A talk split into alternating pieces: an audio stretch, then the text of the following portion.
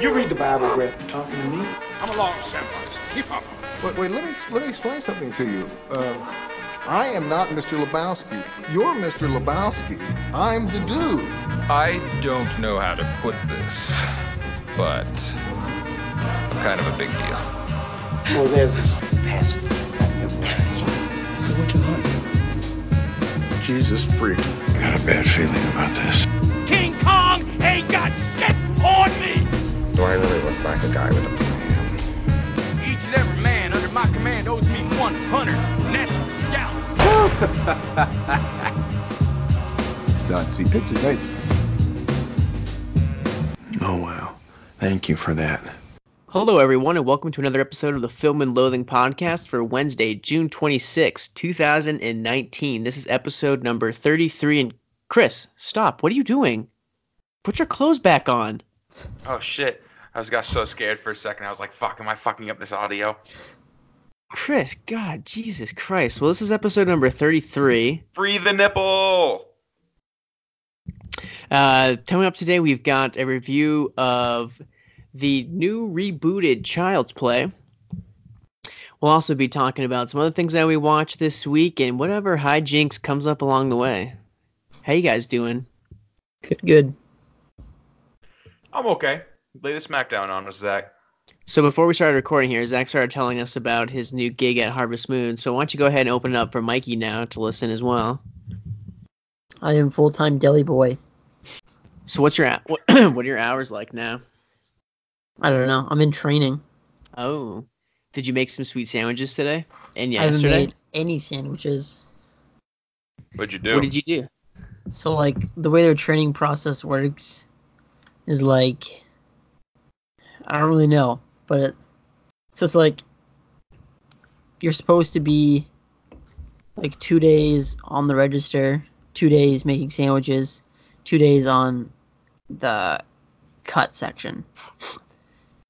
So I've done the two days on the cut section, which is like you're like heating them up on the press and then cutting them, wrapping them, make sure they get to the right people.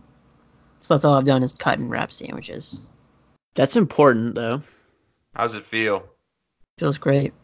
Yeah, does it feel like uh, that time at Gambino's has really made cutting sandwiches part of your blood, part of your being? It's easier. It's better. Is it better than retrieving a muffler from the warehouse? It is. So then you start cashiering tomorrow, mañana. I don't know. I'm hoping I make sandwiches tomorrow because like I don't. I feel like once you make them, it's easier to identify them when you pull them off the press. Sure.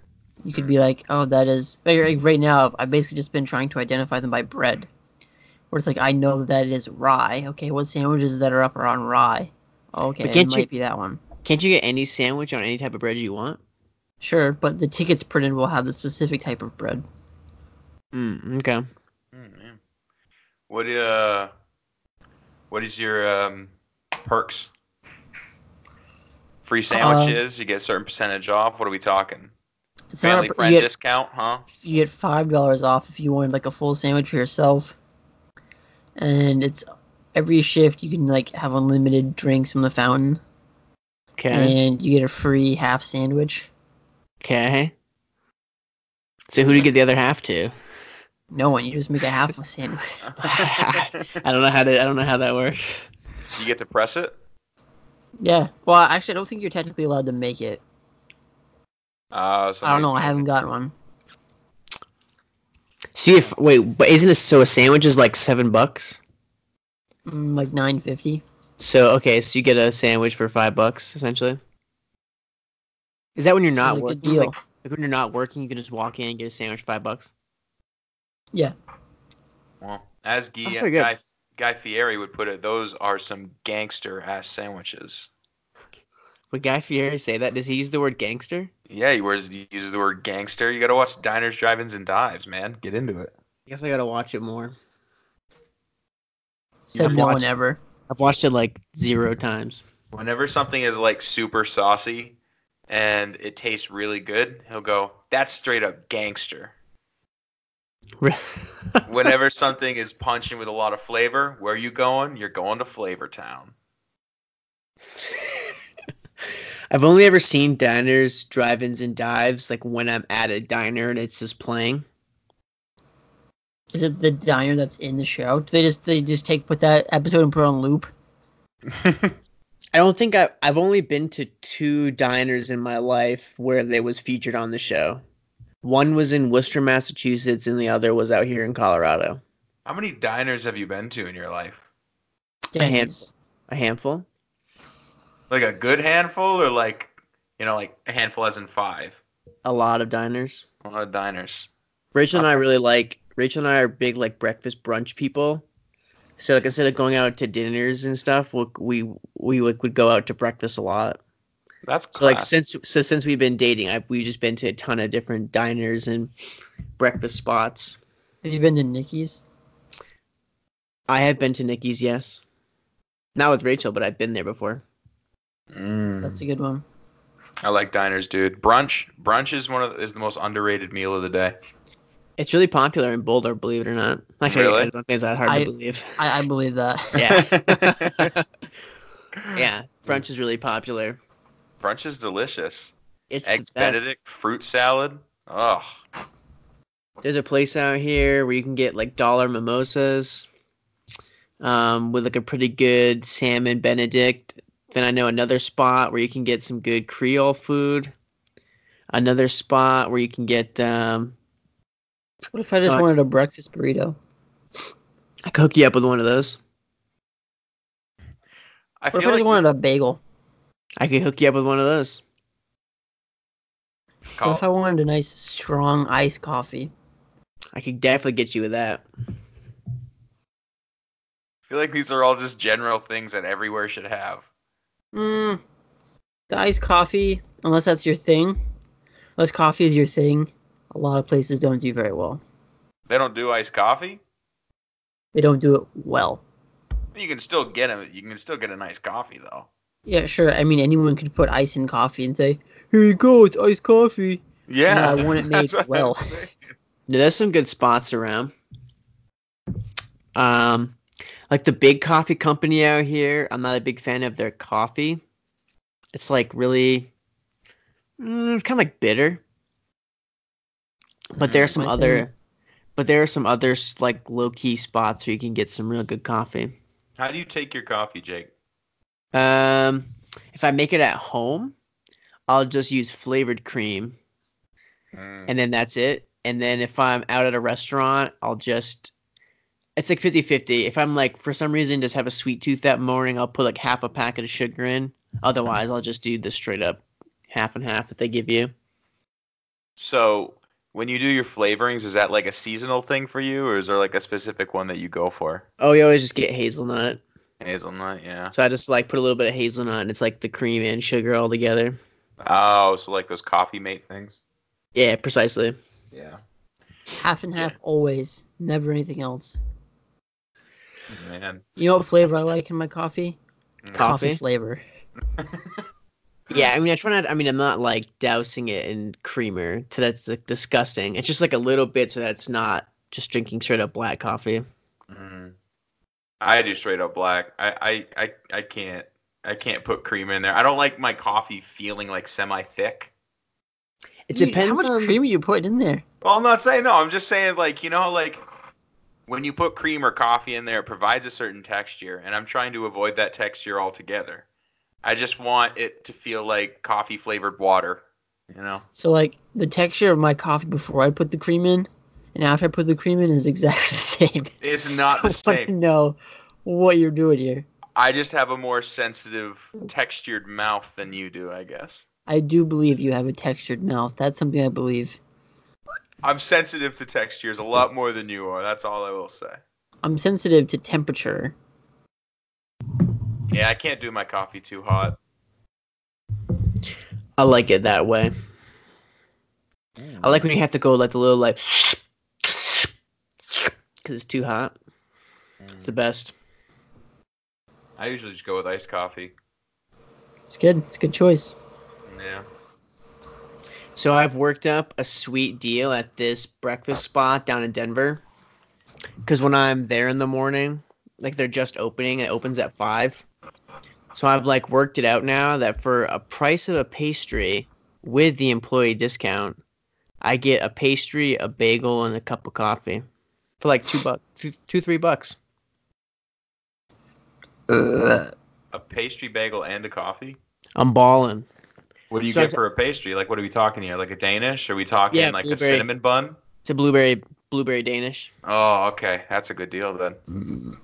That's some high Yeah. quality shit. Yeah, dude. Five days a week for a year. That's all it took. For anyone that's curious, me and Chris used to sling pastries together. yeah, we did. Worked Oh, at a that's great. bakery. That's back in the day. Frank's Bake Shop. Classic shit, dude. Did I don't even put that and on my resume anymore. No? I feel like it's not impressive to say that I worked there for four months. Like other things I've done are like more impressive. What other jobs have you done that's more impressive? Here's what the resume looks like right now. hmm Oh, he has a copy on it on hand? No, it's on my computer. You can see it if you want. Oh, okay. So I, I was the assistant manager of Giffords, Sure. uh, Papa Gambino's for two years, Mm-hmm. And Advanced Auto Parts for a year. That's all that's on there. Advanced, I get. I feel like Gambino's is like kind of the same thing, though. Well, it's a time thing where it shows It's I two was years. Okay. Two years. Yeah. Yeah. How long did you work at Frank's? Four months. That's all, dude? I started in August, and I was gone by Christmas. Like Christmas Eve was my last day.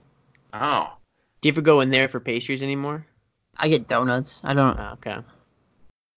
Oh, jeez, dude. Actually, it I felt was like there- so much longer. That is the one downside of Boulder. There's no good donut places. There's some in Denver. There's some up to the town where we're moving to, but none in Boulder. It's weird, real weird. Hop on that train before uh, it starts taking off, Jake. Start a donut Shoot. shop.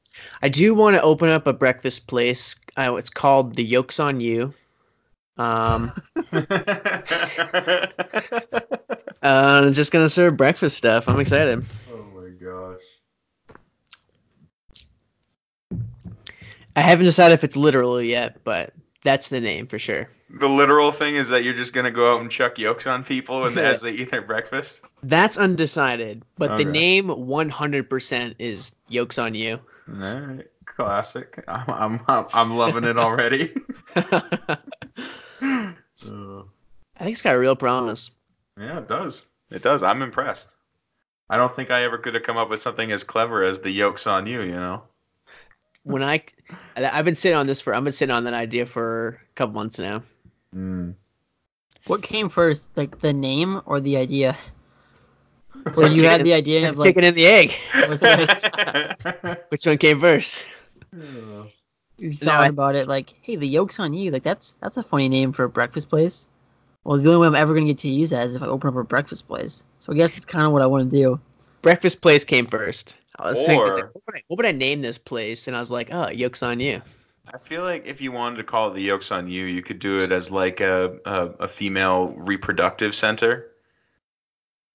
Okay, that took a turn. It's kind of it's kind of like a a real turn. it's a little bit of a reach, but I feel like you could go that route. You know. It's kind of Yolk like if dicks. if uh Superman and the dick? Flash had the race. No, no, no. It's it's more like when you start out in Skyrim and you've got the different classes of character. You guys don't understand, man. This is Yeah, how my nobody brain- does. No, that no, don't no. make sense. You're right. I don't get those deep track analogies. I, I have a feeling that about three fourths of the audience that's listening to our podcast completely gets those. So- references. So because so my job is literally just nothing but driving around, and sometimes I get bored listening with my other podcast, so I'll just jump on to Film and Loathing and just give us a spot check, just see what's just see what's happening. I listened to the Rocket Man and Godzilla episode. Chris, I'm almost certain you were having like an aneurysm or something that week. what do you mean? Like, just listen to the episode. Like, What are you talking about? it's funny like for your review of Godzilla, you'll just like go back and forth with yourself, but you'll be really confident about what you're saying. What do you mean go back and forth with myself? I mean, Like it's not good, but I really like it. Oh, Night- like that type of thing. like that, but just like other things that are like really specific. I, I can't. I wish I could remember an example, but I remember listening to it and just started laughing. Like, what was he talking about here? Dude, that's this is like that was what I thought about the movie. This is how my mind works when I'm going through my thought process. Oh no no! One thing was like you were like I don't like the best thing about this movie is that you don't have to care about anything, and then the second you were like, oh, and that scene where uh, where Vera Farmiga sacrifices herself, oh, that was so good, and I was like, well, Chris, I thought you didn't have to care about anything, and you're like, yeah, I don't. Yeah, yeah, well, yeah, that's it's true. You don't have to care about anything to enjoy the movie, but you know, if you do, there happens to be a little bonus. Yeah, but what's funny was like you're like I don't care about anything in this, and then you're like, oh, but that Vera Farmiga thing, like that almost got me. I'm like, but I thought you didn't care about anything, and you're like, yeah, I don't. Well, uh, you know, Oh. it's true. So you were very clearly caring about Vera Farmiga's No, sacrifice, and then you were like, but I don't care about anything in this movie. didn't really care about the character, but the sacrifice was nice. That's that's what I was trying to say. Okay, if you say so. Just go back and listen to the episode. It's it's I'll funny. go back. I'll go back and give it a listen. It's funny. It take me like a week or two to get through it, but I'll do It it. makes it makes a for week or good, two. week or two. It makes for a good listen. I mean, I don't I don't drive as much as I don't drive as much as uh, Jake does, so I can't like listen to the podcast as often. To Well, You don't from have to listen to them in the car. Well, I'm in the car for like ten minutes to work and ten minutes from. Boom. Okay, Listen to them at home. Well, then what am I gonna do? Just sit in my chair and listen to a podcast? I You do The same things that you would do normally. There's just there's a podcast playing. I normally watch TV. Dude, doing some dishes, throw a podcast on. Uh, dishes. You take it, you walking the trash down to the thing, you throw a podcast on. Taking a shit, put a podcast on. Jesus. Making your making your dinner, put a podcast on. I do do that when I cook dinner. I do listen to podcasts or music. Yeah, there you go. All right. Well, I guess this is my life now. All Uh, those all those really all those times really add up. You can really get through some stuff. Yeah. I'll just I'll just uh, start taking the trash out every so often. I've been listening. Oh, I wanted to ask. You're gonna start you- taking it out. What have you been doing with it since? Just Oh, been uh, does it. just been got the woods behind my house, just hucking it back in the woods and hoping for the best. Well, as we also established, Chris lives a very comfortable lifestyle. Oh my gosh. It's really gonna mess with my comfort levels. I'm not gonna do that. I take out the trash. I take out the trash every single four days. Every single four Single days. four days. Well, I'm, I'm just trying to like think of the average of like. I've how never long missed a it- day. I'm just trying to think of like how long it takes us to like fill our trash. Like Alyssa will do it too, but I'm trying to think of like how often our trash can probably gets full. We eat a lot of bananas, so Yeah, those peels really take up a lot of room. You don't take things out just from sheer smell. I mean, if I'm putting like raw meat stuff in there, Oh, you're like, oh, that's a third of the way full, but it stinks. But I, I got still got two thirds left. well, that, I mean, yeah, like I try and fill it as much as I possibly can, but it depends on like what I have in the trash can. Mm. Like if I just got done cooking raw meat and I have like the juices from all the meat in there and I put it in the trash can, like it's gonna smell the next day, so I try and take it out as soon as possible. But if I, you know, if I'm just throwing like apple cores and stuff in there, it doesn't smell bad enough to where I take it out. If you Yeah. have this much fruit, like waste is laying around, you should just start a compost. I don't know how to compost and that. Google eh, it. Jeez, I'm crow guys. You guys are trying to get me to do stuff that outside of my bubble here. Composting is just like frying my brain right now. Just like just like paying that credit card bill on time, right? I just don't know if I can do it. Oh yeah, I canceled getting the camera for now because I got the laptop. you didn't go pick it up. No, I didn't. You know, it'd be funny if you don't actually get refunded. Oh, I would be so pissed off. like, are you sure that's ha- that's a thing? Hundred percent. Okay. I don't get why you would just like not like just go in. Like I, I, it just makes no sense to me why you would wait to seven days to like not pick it up. Like you just go in and be like, yeah, I don't want this anymore. Because why would I go in when it can just automatically happen? Because if you don't do it, you're a douchebag. If you like, if you just leave it there for seven days, What you think that one camera in that giant ass store is gonna be such an inconvenience? To Okay, these well, here's- they're gonna look what I at it and they're gonna be like, "Oh shit! Like, what are we gonna do with this? We don't have the room." I'm gonna laugh if they charge you a restocking fee because you didn't come pick it up. They won't. They won't. Mm, they might. No, they won't. Uh, that's the thing. They won't. They wouldn't do that. Twenty percent, twenty percent restocking fee. No, that would. They wouldn't do twenty percent. No, it is twenty percent. I don't believe you guys. For Uh, a I think it's fifteen, but yeah, percent restocking fee. I don't believe you guys. It's the price you pay for being a douchebag. Look it up. Look it up in your return on your return slip. charge- What is what is fifteen percent of that? Probably like what a six hundred dollar camera. Uh, with taxes, no, it was like eight hundred some odd dollars. So it'd be one hundred and twenty bucks, fifteen percent. of that. Whew, Yeah, one hundred being and twenty bucks. charged. One hundred and twenty bucks. I don't think that's how it's gonna go. Hundred thirty-three dollars and fifty cents. You might, you maybe, dude. Look up your, look on your receipt. I don't know if I if I even have it anymore. Oh, this guy's fucked. Oh, this guy's so Good fucked. luck, dude. Oh man, I'm just. You bought an eight hundred dollar camera and didn't keep your receipt for it until you like held it in your hands. well, I figured I was gonna cancel it out anyways. I threw it away. I think That- wait, it may be. I just don't understand this somewhere. thought process. Hmm. You were just okay. How often do you like place orders for things unsure if you even want them? No, I yeah, that's the thing is that I'm I know I want this, but this laptop was too good of a deal not to get, so I opted to get the laptop instead. Mm. Smart. I mean, it's smart. Mm-hmm. You do a lot more with laptop. than- Even with the restocking fee, this laptop is still worth more than the restocking fee plus what I paid for it. Wait, I don't think I followed that.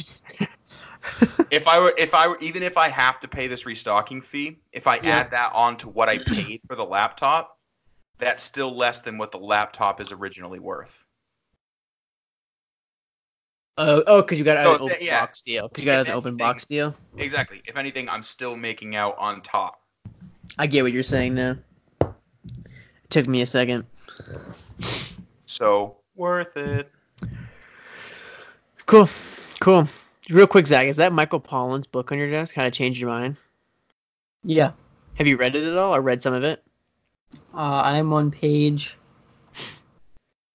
uh 49. Are you enjoying? Are you gonna read the whole thing, or are you just reading excerpts? I'm going to read the whole thing Nice, and then do a bunch of LSD. perfect. Have you? Is that the? Is it a signed copy by him? I can sign it, Michael Pollan, if you want. I'll write his name in it. Sure. This is his personal copy. Holland. to my best bud. oh jeez. You are my buddy. Oh gosh. I don't even know who Michael Pollan is. Oh, I know who this guy is. He wrote the I thought you Omnivore's didn't know Dilemma. who he is. I thought I didn't by name. I didn't, but I saw his face. Made sense. Yeah, What? Dom. Was it The? Omnivore's Dilemma was a very influential book when I was deciding to become a vegan. Oh, that's right. You went vegan for a little bit, but then you started eating pepperoni. Uh, I mean, you say a little bit. Like, it was a long, long stretch of time. Well, Close yeah. year, yeah. Well, it's just you dove right into pepperoni after that. Like, wasn't that what turned you? No, I. It was First the of all- bags of shredded cheese in his in his fridge. So when I did it, I was living on campus, Mhm. and I was eating like eleven salads a week, oh and it was like, this is terrible. Like, I only eat salad. That's all I eat. I was getting like really bad headaches from like not getting any protein. So I just felt terrible all the time, and I was like, I can't do it anymore. If I were to do it now, I would be much better prepared. so what did you break uh break vegan with? Wendy's. But you dove right into the deep end, didn't you? I remember it because I was I was coming home from Portland to fly to Florida for Thanksgiving, and we were driving home. and We were like, "Man, I'm really hungry." And I was like, "Okay, let's just, we'll just go to Wendy's." And she was like, "Wait, is there anything you can eat at Wendy's?" And I was like, "I guess we'll see." And I was like, "You know what? Let's just go chicken nuggets." And then I broke being vegan. Was that like a hard Whoa. decision? for Never you to looked make? back. Yeah, Like, did you get to the drive-through and you were sitting there and you're like, "Can I get chicken nuggets?" And he was like, "Okay, one order chicken." She's like, "Oh, wait, wait, wait. Oh, geez, is this what I really want to do?" I mean, I had thought about it for like, it wasn't just like that time that day. I was like, okay, uh, I'm done. It was sort of like, is this sustainable? Can I keep doing this? I decided no, and then like a couple days later, it was like, okay, I'll get chicken nuggets, Mm. Classic. and now I just have no desire to do it. So Mm. To go vegan again? yeah, I went vegetarian once. for how was long? for, it was for like three weeks. Nice, I feel like that's like a decent chunk of time though. Like it's no like really. year, but like three weeks. I can't tell you how good that burger I had was though. In the That's- grand scheme of things, like in the grand scale of time, three weeks is like point zero zero zero zero zero zero zero zero zero zero zero zero zero one nanoseconds. So congratulations, Chris. Way to make me feel like shit about my one time. oh gosh. You know what? I'm impressed with my three weeks. Chris, you done good.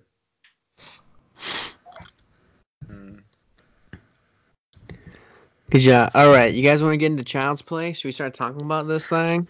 Yes, we kind of mean- have to. If we have to, yeah. Oh, we have to. Cause I, want, I want to hear everything Chris has to say. I don't think Chris liked it. So Child's Play is directed by Lars Klevberg and stars Aubrey Plaza, Mark Hamill, uh, Gabriel Bateman, Brian Tyree Henry. Oh yeah, he played the voice of Chucky. And the plot synopsis is a mother gives her 13-year-old son a toy doll for his birthday, unaware of its more sinister nature. Chris, what did you think of Child's Play?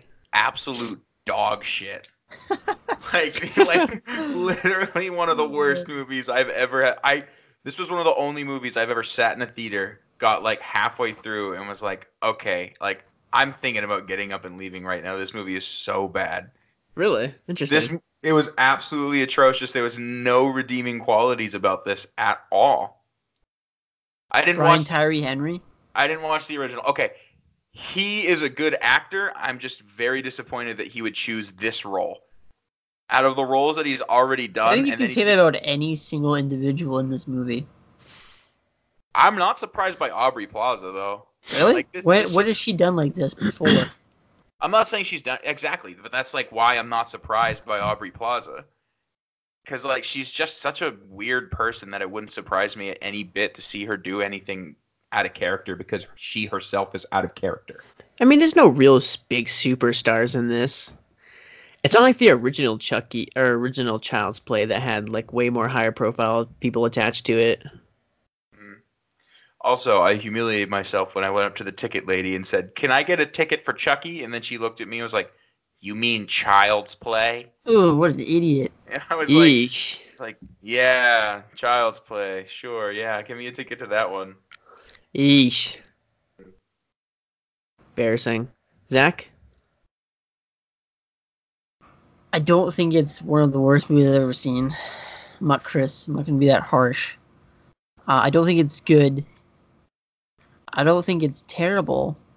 And I think that because it sits so hard in the middle, it makes me hate it more. Hmm. Like because it is so incredibly mediocre, I dislike it more.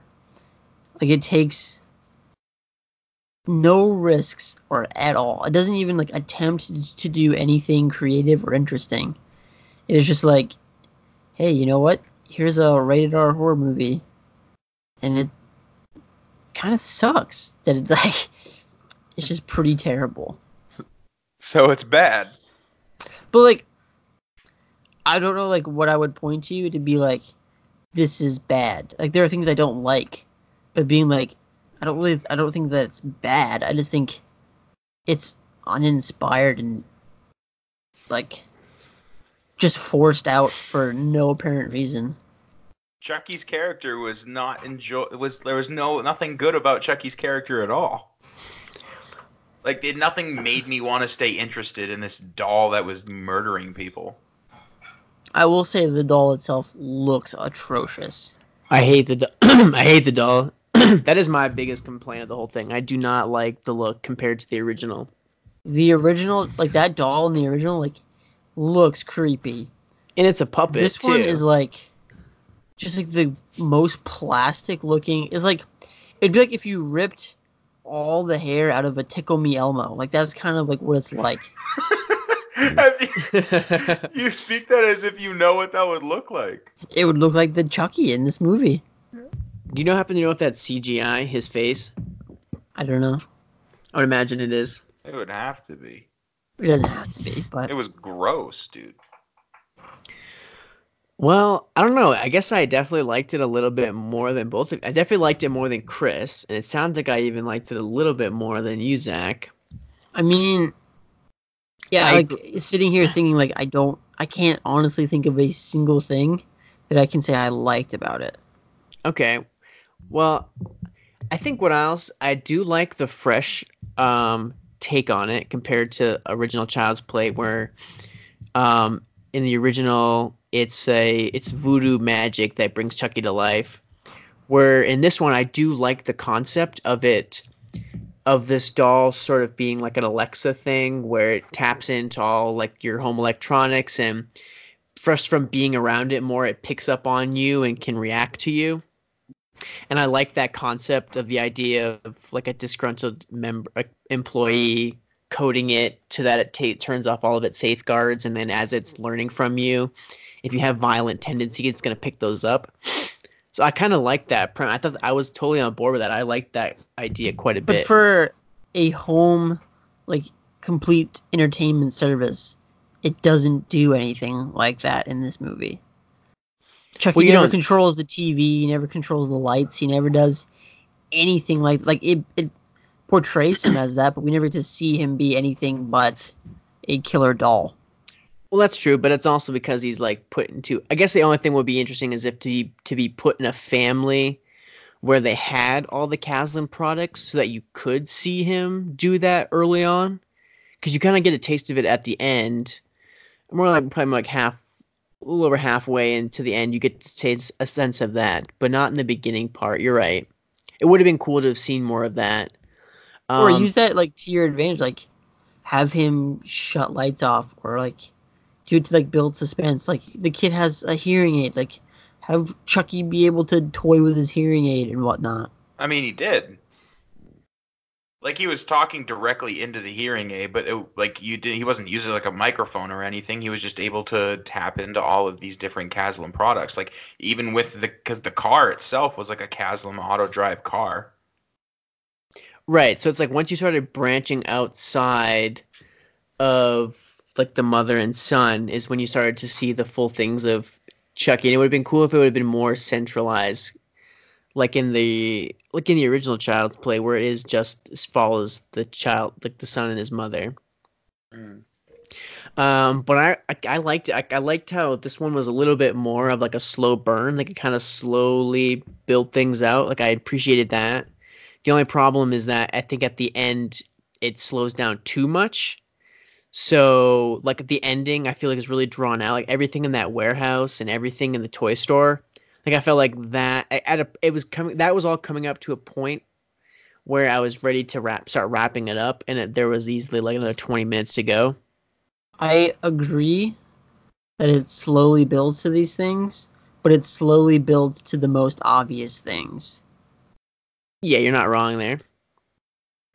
But I mean, like at the same time, like I kind of know what I'm already getting into going into this.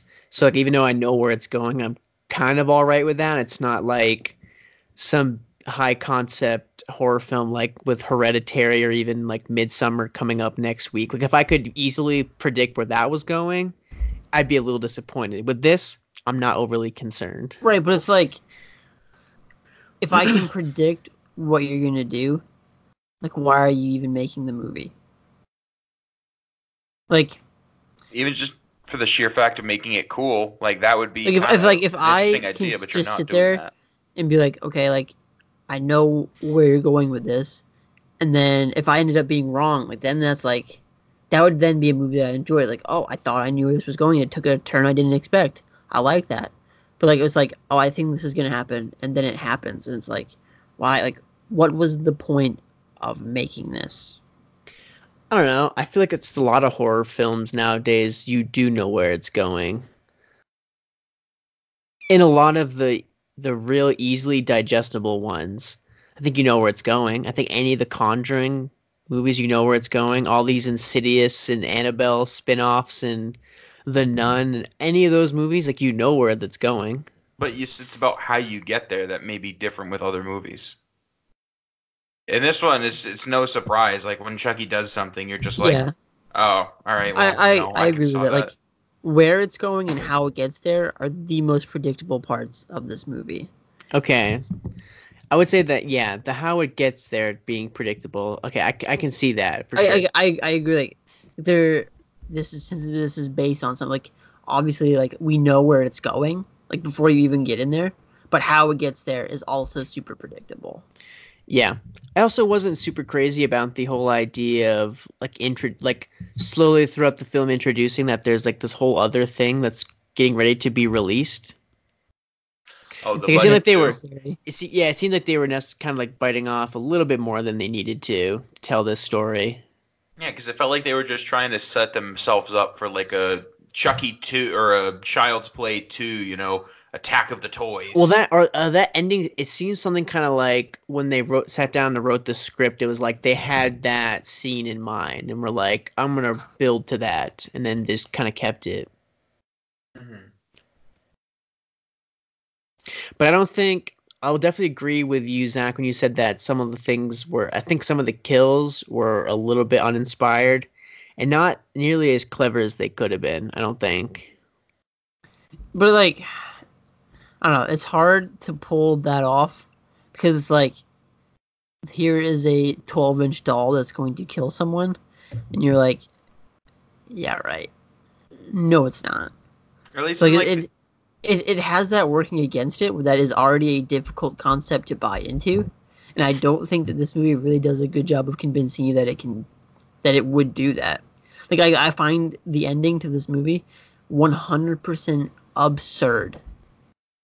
Like I I do not buy a single second of what happens in the toy store. Where like, oh, him planning out everything.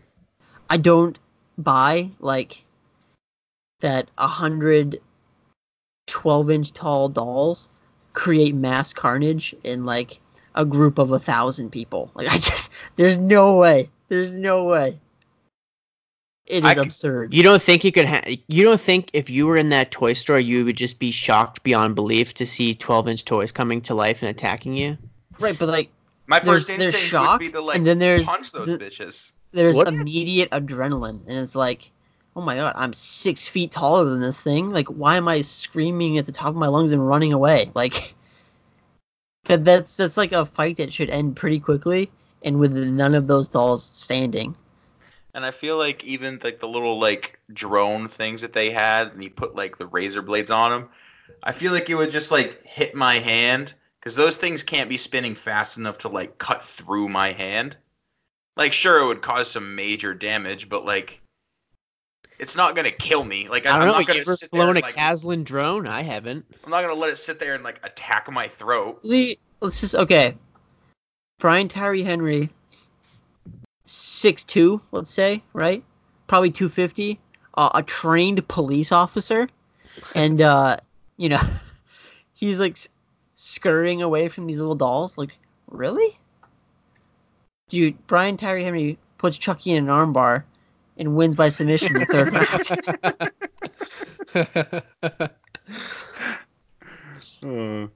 Yeah, Gosh that the toy scene at the end, it definitely was starting to get a little bit. That was where sorry was where it was starting to wear out its welcome. They should have started to wrap it up by then, and not have had so many things going on during it. I just I don't get like why no one's like reaction was like, okay, how do I fight back? Like, all you really need to do is like, you're in a store. Like, there's gonna be so many things that you could use. Yeah. I think the beauty of the original one was just how simple the story is and how quickly paced it is and wraps up in an hour and a half. The big like one big thing that I was dreading even before like I saw it was just going into the theater and seeing that this movie was two hours long. I don't know if nece- I don't think this movie needs to be two hours long. Mm, that was a hard two hours, dude. that was such a difficult two hours. Like, I, like I feel like because like even from I, don't, I haven't seen the original Child's Play, but like even from what I've seen, Chucky has personality to him at least, so it's entertaining to watch this doll do what it does. But like like watching him be like, ah, but you're my buddy, and then like stab somebody, like, oh, okay, that's not interesting at all. And then like, I don't know. There's there's really the stuff with him like in these kids. They're like, I don't know. I I hated it. It's like, oh okay, I'm supposed to buy that you have friends now, even though you've been built to be this loser for the last 20 minutes, and now in 30 seconds you have two friends.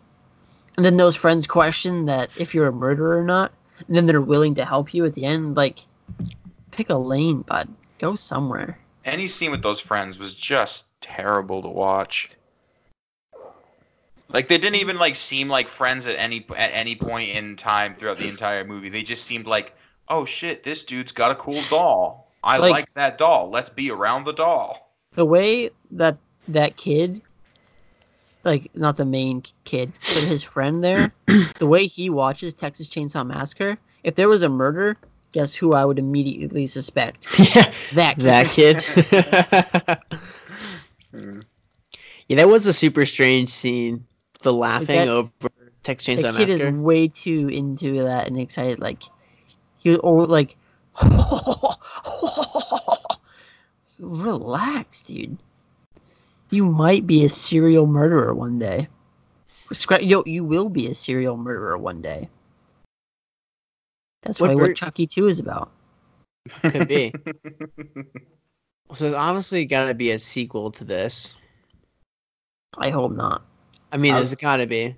How's this doing in the box office? not well Let's check it out. How much is it? It's pr- maybe grossed. Not much. Maybe 50 million. Maybe. Any guesses? i would say it's probably only grossed about 80 million dollars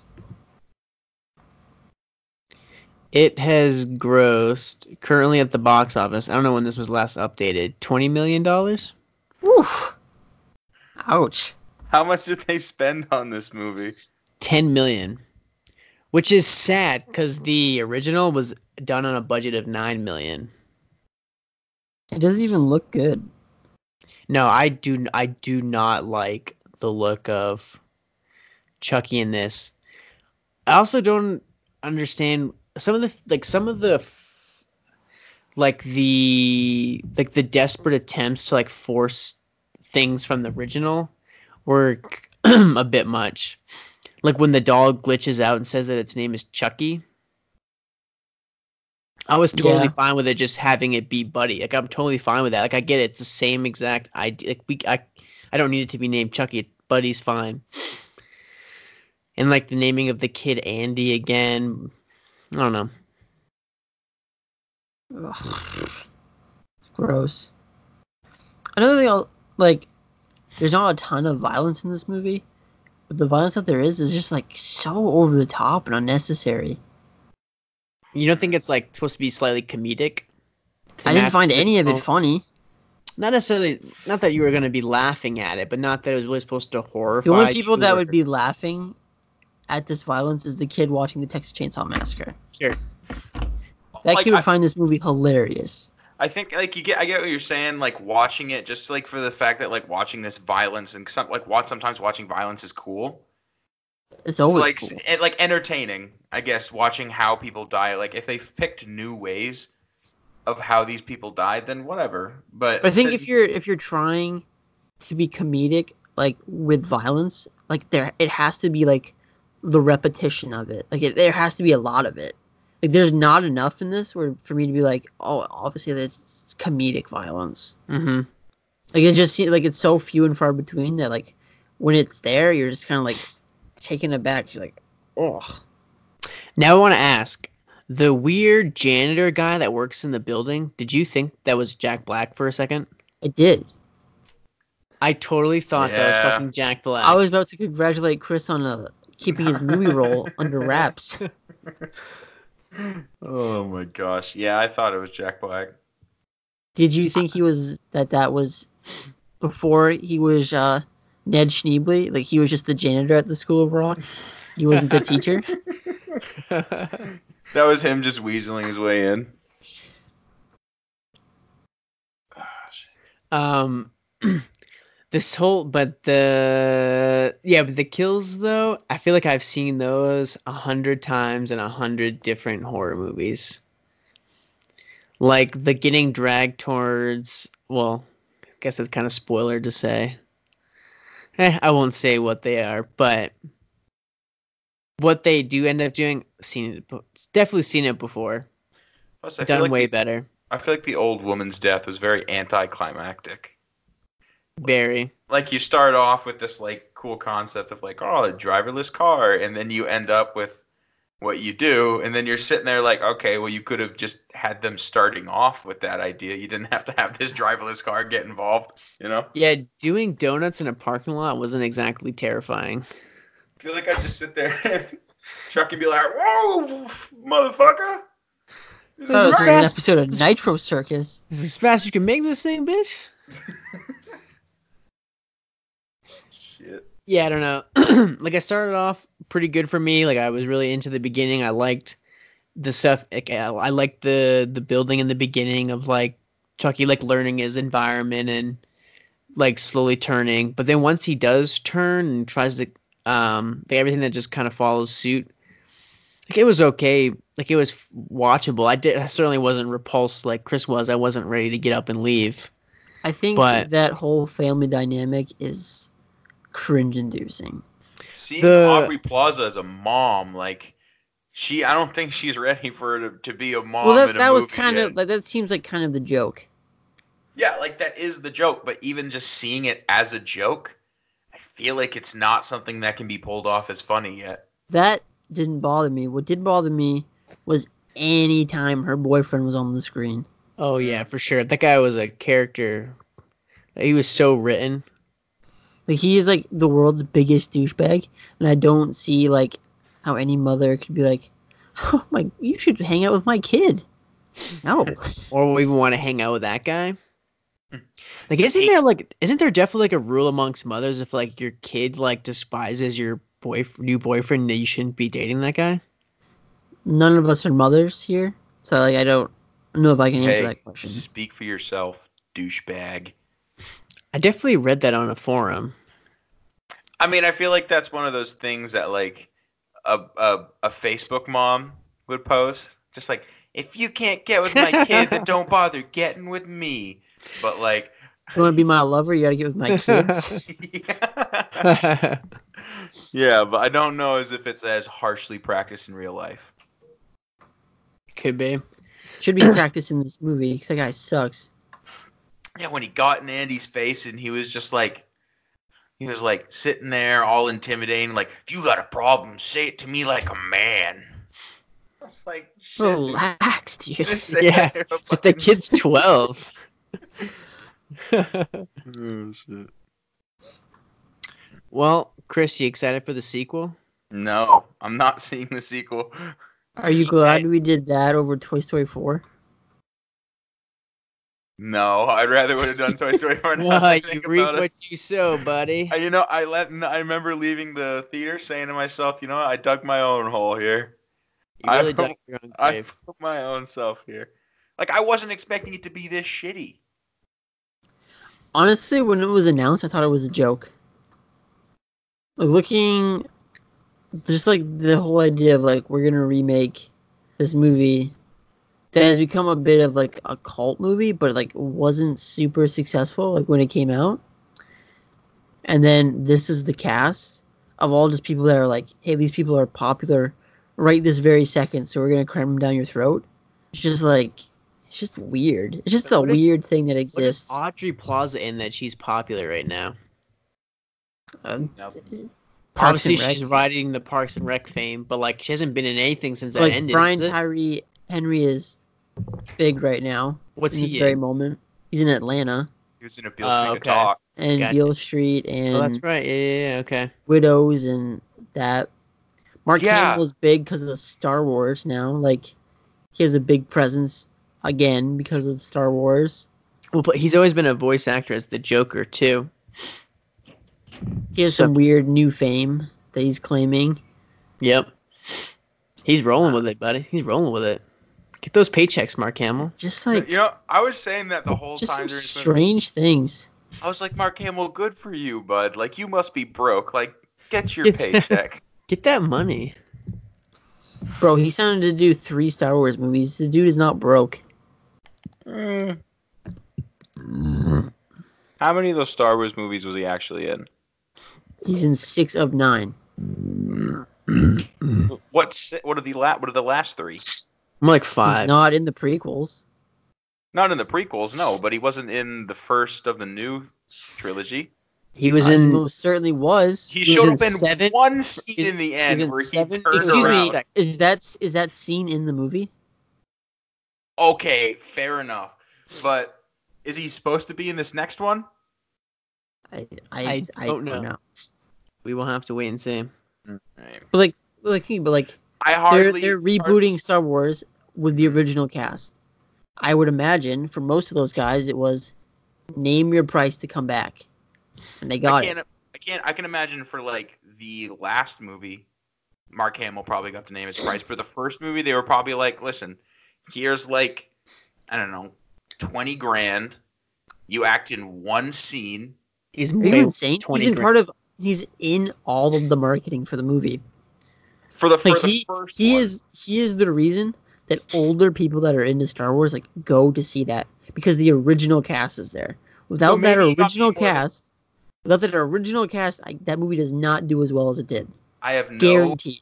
I have no knowledge of how much people get paid in this film, but I guaranteed Mark Hamill wasn't paid even close to as handsomely as Harrison Ford or fucking uh fuck, I never remember her name. Carrie Fisher. Carrie Fisher. Show some respect. I'm just saying, dude. I I bet Mark Hamill didn't make as close to as much as them for that first movie. So Mark Hamill reportedly made uh wait. so it says that he was paid a low seven figure salary for The Force Awakens. Oof. I don't know what a low so like he lead he made at least ten million dollars.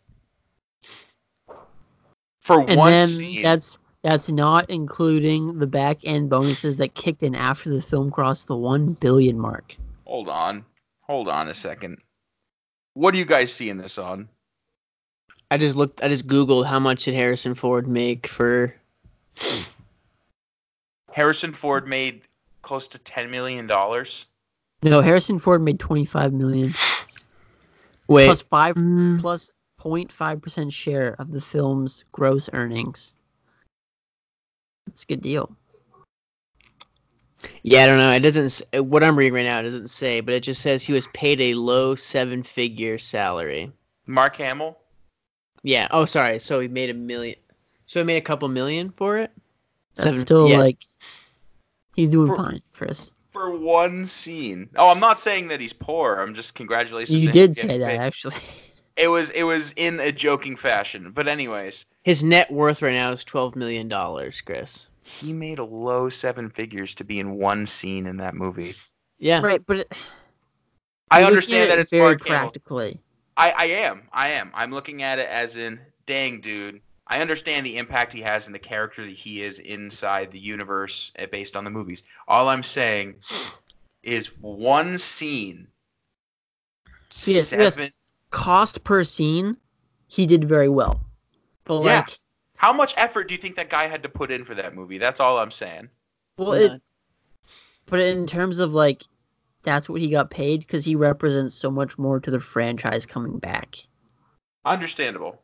Understandable. I get that. I'm just saying that's a ridiculous amount of money for the amount of effort he had to put in. Like he probably saw that paperwork and was like, "Fuck it, yeah, shit, that's So awesome." when you're Disney and you own the world, it's not that much Yeah. money.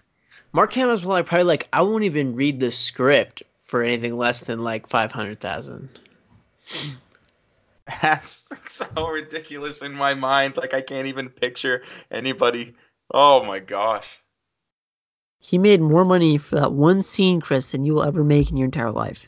That's not true. That's not true, dude. The I'm a- odds aren't in your favor. Yeah, I mean, Unless chance- Hertz gives out big bonuses. No, dude. You wait. I'm gonna be a billionaire. Why? Why a bill? Like, why would you not be happy being a millionaire? Like, yeah, you have to be a billionaire. No, I don't have to be a billionaire. I'd Just be a- happy being just like. it's just to stick it- 100,000. It's just to stick it in your face, Zach. You think I Don't won't? care. You won't? You won't think I make won't make five hundred thousand dollars in my lifetime? Like I would have. No, I'm to- sure you will. I'm gonna make. I'm gonna make. Well, okay, let's think about it. I'm gonna make. Like the median, if you let's say you just made like thirty-five thousand, right? per year. Yeah. Let's say like that's what you did. Twenty years, made over five hundred thousand. You'd in fourteen years you would make five hundred thousand dollars. Boom. Yeah. That is Yeah, a big chunk of time. I'm gonna make more than that you- though. I hope you do. I'm just saying. Two hundred fifty million dollars. Three hundred million dollars In your lifetime? in my lifetime. That's what I'm gonna make. Damn, Mhm. it's big, big money. Let's do that. Let's do that math. Mhm. Mhm. Let's say you live to be 85. You have to make almost $3 million a year. Oh wow, chump change. You are very far behind. Well, you know, He's, he's gonna make it all at once. He's not gonna be saving. For instance, up uh, to this point in time, you have made maybe $12.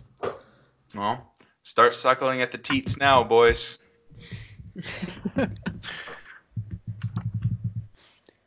All right, Do you guys got anything else to say about Child's Play before we move on here?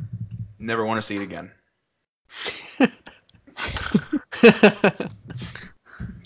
Zach, anything for you? No. Okay, Do you want to give star ratings then? 1.5. That was a point five for me, boys. Whew. I'm gonna go three. 0.5. There have been very few movies that have hit the zero mark, and that one was so close. There have been movies that hit the zero mark. Yes, The Spirit. That's the only one. That's the only one that comes to mind right now. I feel like if it was a zero, like you would be able to think of it right off the top of your head. No, I've seen quite a few in my day. Silver Linings Playbook. No way, dude. That's that's a potential top fifty of the decade. Could still be a zero. no It's a terrible there. decade, but Chris, is your top 50 movies only gonna be five star films? No, Okay, it interesting. doesn't give enough of them. That's true.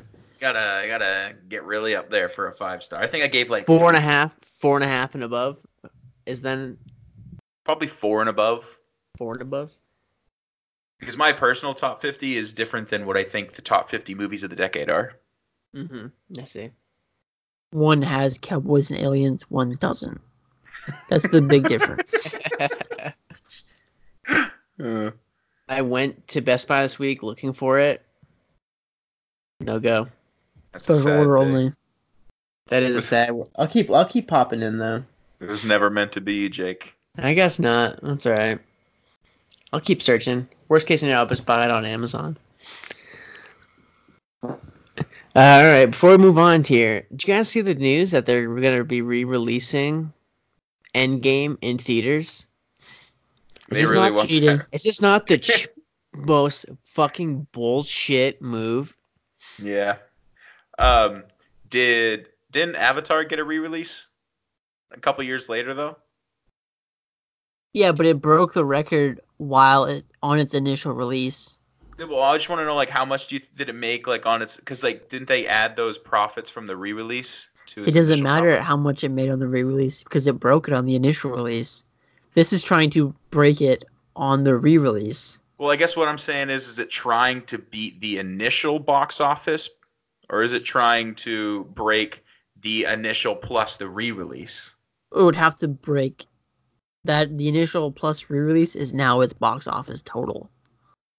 So isn't this kind of like the same thing? No, because they didn't break it. Like Avatar broke it without having to re-release it. No, I'm not talking about the record. I'm talking about if they're battling back and forth. Like Avatar got its original runtime and then it got a re-release. Mm-hmm. Endgame got its original runtime and this you could kind of call it a re-release. Two But months the, the difference the difference being this is only being re-released to break the Avatar record. Yeah. which is words I do not want to say on this show. It's cheap. I just feel like if what Avatar's at now is taken into consideration the re-release, then I feel like Avatar doing a re-release just to get that equal chance is still fair game. I think Avatar's total should be adjusted for inflation. That would make sense. I don't know how much inflation it's going to get, but A few million probably. I'm going to what if it doesn't get it? At that much, I mean, we're dealing in that high of numbers. I'm sure it would add quite a bit. Yeah, probably. Like say it's in ju- like it's inflation has affected the value of the dollar by like eight percent. Eight percent of like over a billion is quite a bit. I still Of like 2.8 billion. Yeah, it's a lot. two percent of two point eight billion. Like that's still even a lot because I feel like it can't be eight percent. That's like not enough time for that. I don't know. A lot don't know, I of things have happened in how many years? Thirteen? Yeah, quite a bit. No, it couldn't be thirteen. That's too many. They come out in 2009. So ten years? Two percent is fifty six million dollars. Yeah, that's a lot. It's, it's a chunk of money right there. Yeah, it is. Fifty six million times eight times four. Shit. Math Are you not just curious strong into what that answer is? Yeah, two hundred and twenty four million dollars. So like eight percent is still like a decent chunk. Mm-hmm. More You money you'll make your life. No. I think what's even more insult- insulting is that like they're not even adding anything interesting to the movie. Like they're essentially, they're literally just sticking it back in theaters with very minimal things solely to get the record. Are you guys surprised? No. I am a little surprised. Why? Why am I surprised? Yeah. I think they should just say that they've added something and then just wait for people to go absolutely insane trying to figure out what it is, but it's the exact same movie. What if what if the only thing they add is a different end credit scene? Like They do. after They, credits that scene. is what that is what it is. Yeah. That's that's literally it. You're walk, sitting through a three hour movie to see a different after Yep. credit scene. Yep. No, go plus, on. plus, an, plus an interview after- plus an interview with the Russo brothers that they added, and I think that's it. Maybe a couple other things. Fucking ridiculous. That It's like that That's- episode of The Office where Creed is the manager and Pam gives him two pictures that are exactly the same and is like, corporate needs you to find the difference between these two photos. Exactly. Yeah, it's there's I mean I think there's a couple other small but it's very tiny. It's literally like there's a post credit scene involving the Hulk. There's an interview with the Russo brothers and a couple other minor things that they changed. I feel like that's all like that stuff you put out on the DVD and Blu-ray. Exactly. Like that's what you put in the special features. You don't release that in theaters, you know? Why does anyone care what the Russo, Russo brothers have to say? Because they, they People fucking love them. they produced two or they they directed two of the most you know profitable movies of all time. Sure, but they were told exactly what they had to do. Still, So like, how much They- credit they're- actually deserve? but their name is going to be on that title. Shouldn't be. It should say Oh, directed by Kevin this- Feige. Oh, there's a tribute to Kevin to um there's a tribute to us to Stan Lee that they added to it. Um and there's one more thing, but I like can't that's remember. I still feel like that's something you put on the DV Blu-ray. One hundred percent. I'm surprised that they're doing it only because like I just thought it would have made its run and yeah, that was it. We move on. Like I did not expect it to like I didn't think the record was a big deal to them. I get that. Why would Disney care that much if they made this much money off of them off of this movie? Like at this point, it literally is just about the record, and I didn't even think that was a thing. like I think a lot of people expected it to break the record, but then that's pretty. I mean, it's pretty darn close. It's like two point seven something, and Avatar's at two point eight. So like, I sort of thought that's what it just would have ended. I never ex- to re-release to make this. I, I don't know. It's so lame. It's so cheap. What about this? What about this? With its re-release two months later, it breaks Avatar's record. Avatar 2 comes out, gets almost to Avengers Endgame, and then re-releases two months later to break that record. Yeah, of course they. Why wouldn't they? you think Disney would just be so pissed about that? I, w- I mean, I don't know why Avatar why Avatar wouldn't do that, especially if that's what Disney's gonna do. Why not? Yeah, low blow for low blow, dude. Yeah, What exactly. I don't understand is why they're so concerned about one particular like record when within the top 10 highest grossing movies of all time, they have 6 of them. Like Disney produced 6 of the highest grossing movies of all time. What are they? Like uh, obviously like Avengers Infinity War and Avengers Endgame. Infinity War, Endgame, Civil War? uh, Force Civil Awakens. War, Force, Force Awakens. Awakens, uh, Mm, Age of? Ultron. okay. Okay, so it's Black Panther, Age of Ultron, The Avengers, Infinity you go, Black War, Panther. Uh, Force Awakens, and Endgame. What are the other four? Avatar, Titanic, Jurassic World, and Furious Seven. Oh wait, Jurassic World or Jurassic World Fallen Kingdom? Did I say Jurassic Fallen World. Kingdom? Hmm? I said, did I say Fallen Kingdom? No, I would just would hate. No, it was obviously Fallen- that's not the one. Oh my god. Piece of shit. okay. that's Yeah. Not bad. I'm a little I'm a little heated about this. Who gives a shit? I do. Cuz I don't want to have to look at the top you know, grossing movies of all time and see fucking Avengers Endgame there. Well, next year you'll see Avatar 2, so it doesn't really matter.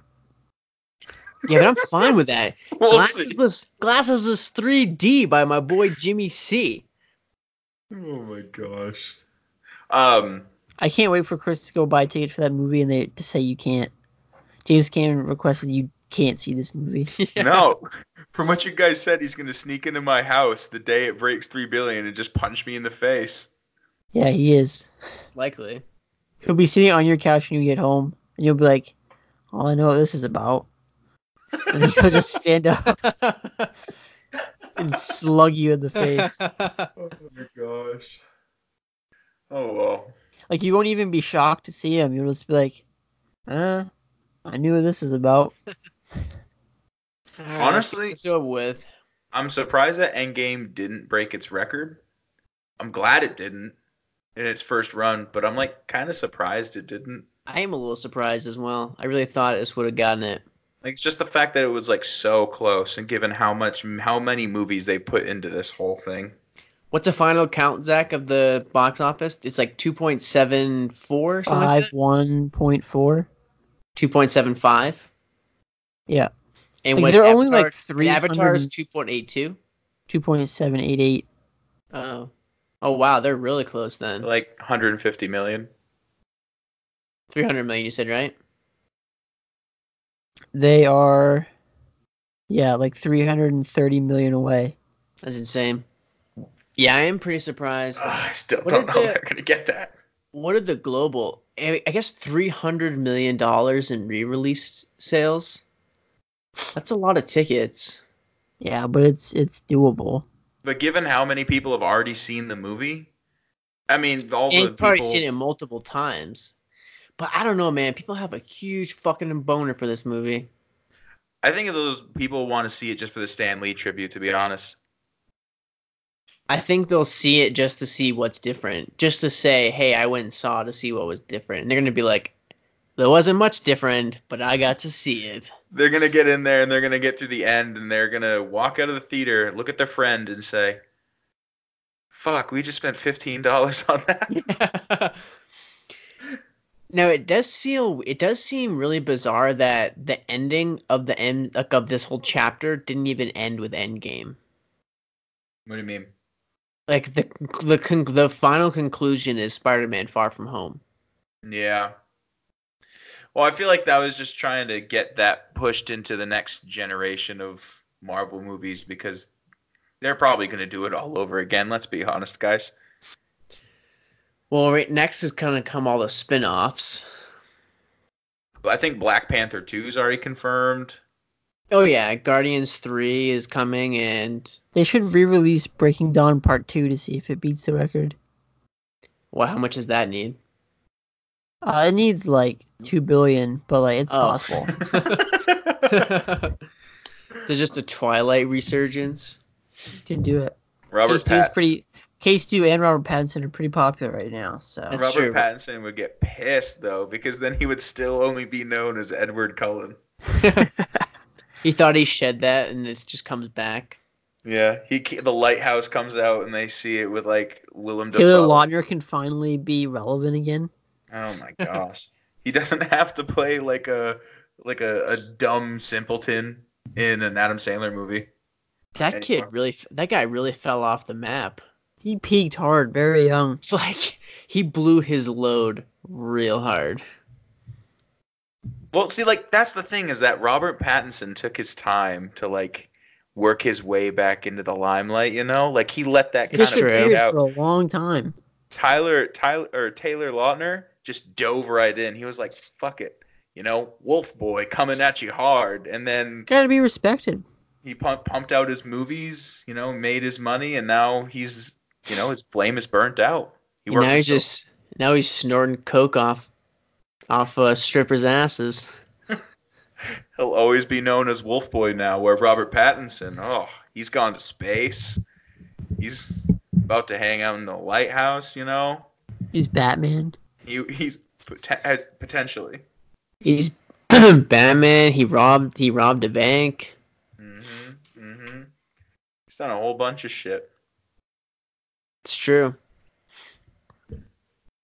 Oh, well, all right. Let's move on to some other things that we watched then. Uh, Zach, what do you got for us? What were the quality? What were the quality movies you watched this week?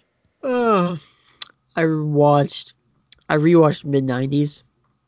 Okay, I still like it a lot. I, Uh, found that I didn't like it as much on a rewatch. I found things more things that bother me, Yeah. but as a whole, I still really like it. Like I think What are you smiling That- about, Chris? Nothing. I just I just want to know like I don't know. I didn't think before that you really liked it. Is all. no, I, I gave it a four and a half when we reviewed it. you gave it a four and a half? I really enjoy it. No, for some reason I remember three and a half. But whatever. Now, All right. now if you would let me finish, Chris, I can tell you Because I'm the one that interrupted.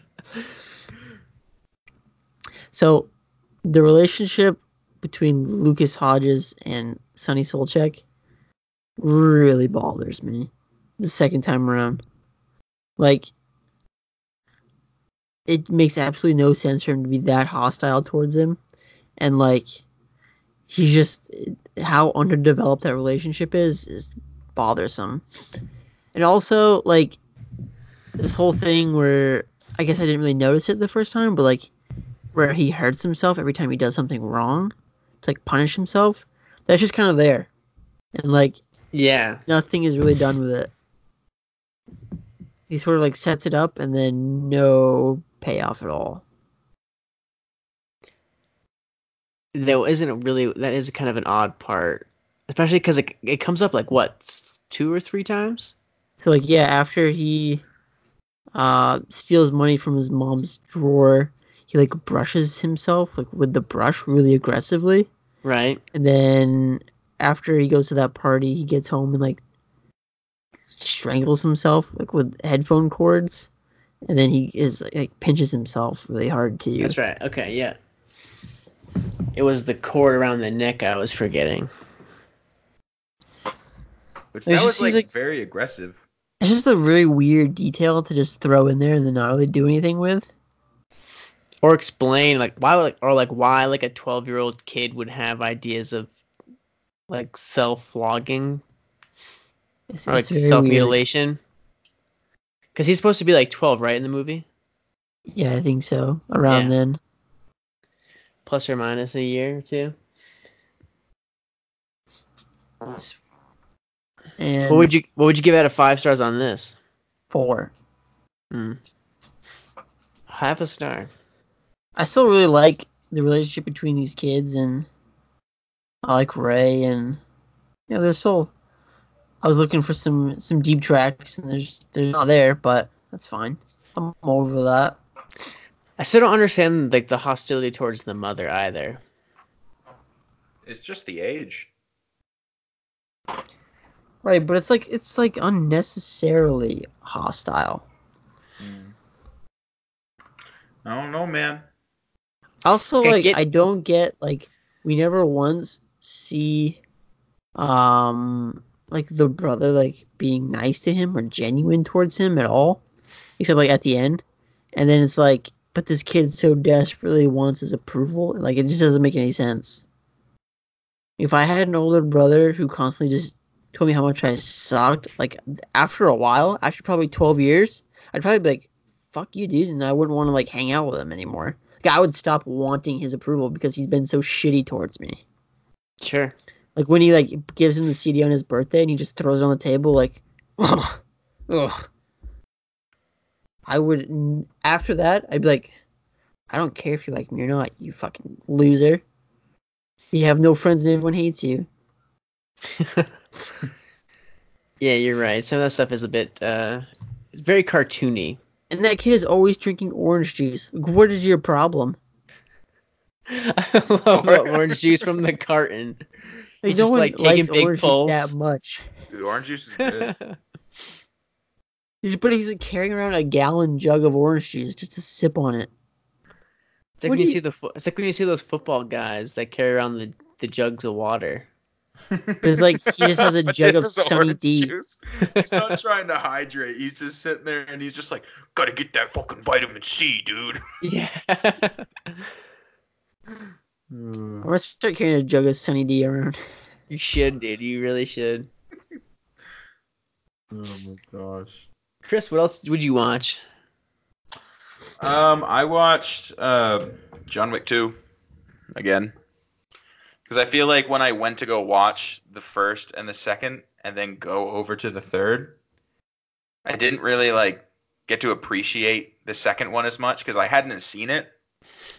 So I just kind of like watched it just so I could know what's going on for the third movie. So I watched it again and I think that it's it's not as good as I thought it was the first time. I mean, it was still good. It just wasn't. It wasn't as sick as the first and the third one goes. Hmm. Like, I really like the way the first one kind of introduces you to this cool world, and like, I understand. I like that they're kind. They kind of expanded on it a little bit in the second one, but it didn't really catch me as much as the first one did. You know? Mm-hmm. Does that make sense? I feel you. Like- like seeing seeing the coins and seeing this system and this currency and all these rules that the first one had and then seeing him expand on it a little bit was kind of cool but like it just didn't have the same kind of appeal to it the second time around because it wasn't was something that I've already been kind of semi introduced to. So I feel like in order to expand on it and make it just as cool you have to I don't know, make like a bigger deal out of it than it actually is, or like kind of really expand it, like bring it farther than what they did. Besides, it's just like a slight little detail here, slight little detail there. You know, do this, fight him, but I'd still love his fight with Common because yeah, that's a great fight. That was that's I think that's my third favorite fight out of all three movies. Like I love the knife in the heart, and he's just like, if you pull it out, you'll bleed to death. Considered a professional courtesy. And Common's face as like you see him walking out of that train, and Common's just sitting there like just like pissed off and like slightly smirking. Yeah, and it's a Uh, great scene. I was like, "Fuck, that's badass." Um, I I I, th- I think I like the third one more than the second one. Like I, I get that the third one is still like very very long, and you probably didn't need to he have that entire last like fight scene inside that like glass room, but like, I don't know, man. The second one just didn't grab me as much as the second time around as I was kind of hoping it would. Hmm. Bummer, man. Yeah, but When you watched- great. When you watched all three for the trilogy, was that the first time watching the second one? yeah, Okay. So that, that's what I'm saying is that's why I watched it a second time because I feel like when I went to go see the third one, I just kind of brushed over the second one just for like plot points so I could know what was going on inside the third one because it is like a continuation. Would you watch it on fast forward? No, no. 1.5 speed. Yeah, man. You know, just to get the general gist. Um. Yeah. So it wasn't as exciting the second time around, but still, it was a good Hmm. movie. Okay. I revisited a film from 2015 for the first time since I saw it in theaters. Watched a little Ridley Scott movie called The Martian, starring Matt Damon. And I gotta say, I think I liked it more the second time around. Um, I had a conversation with Rachel about it. Um, she had just finished reading the book, and then we watched the movie together and she was not a fan. And I remember feeling the exact same way when I first saw it because I had just got done finished reading the book. Um, so now that it's been like four years, I don't remember anything about the book or the movie, and I could kind of go into a little bit more fresh, quote like quote unquote fresh. Um, I had a lot more fun with it. I like, I I do like enjoy the procedural element of it quite a bit, like of him just walking through and you know, just setting up like his little dirt things so he can grow potatoes and just like telling you how he does everything. Like I enjoy that to a degree, but I think kind of where it starts to get old is just like because there is no other way to deliver exposition than him either just talking out loud to himself or like talking to a video monitor. It does get kind of repetitive in a way where in the book it was just internal monologue, so it's uh I think it's just a lot. Just it's obviously just more easier to just slug through exposition that way than it is just through long bouts of dialogue. Um, but I will say that it looks beautiful on 4K, Chris. Mm. Those red sands of Mars really pop. I do think this is a perfect example of a great book does not equal a great movie. Oh, for sure, for sure. Because I am not a fan of this movie. No, Like, I'm not even like a huge fan of the book. Like, I think the book is good, but I'm not like, oh, I wouldn't like say to someone, you have to read The Martian. You have to read The Martian. I don't even think I feel that way about any book, honestly. But I, I just like I think that there's not enough going on there to make a movie. I don't know about that. I mean, I th- I, I don't have a problem with the movie. Like, there's a lot, there's n- plenty of stuff there. I think. I, I found the movie to be one of the most boring movies I've ever seen. I think. Boring? Yeah, I think it's boring. Hmm. I think it is. I think it is a little bit longer than it needs to be. Uh, 'cause I think it's 220. I didn't. I didn't bother watching the extended cut, but I think it's 220, and I think that's starting to push it a little bit. I don't know. I like survival movies, but like, I I think it's just the setting of Mars. Honestly, it's like it's just not that interesting to me. Maybe. Because it's like all just one giant blank landscape. Like Either people that- like having to survive like a plane crash like in the wilderness. Like that's interesting. You're in the wilderness. There's a hundred different things that could kill you. On Mars. Just There's get a lot that build could kill you. spaceship, dummy. You've never been in Yeah. there. You don't know, Zach. Just find the rover and go home, dummy. um,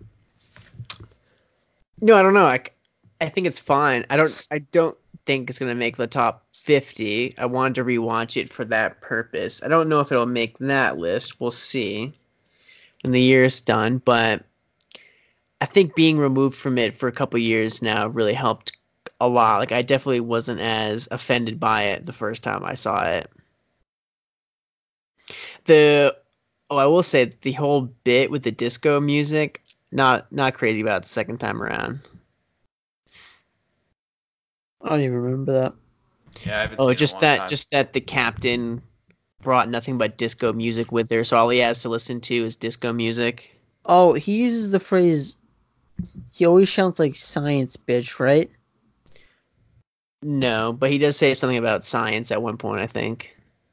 Or he Maybe- says he's, no. gonna, no, he's gonna science the shit out of something. That's what he says.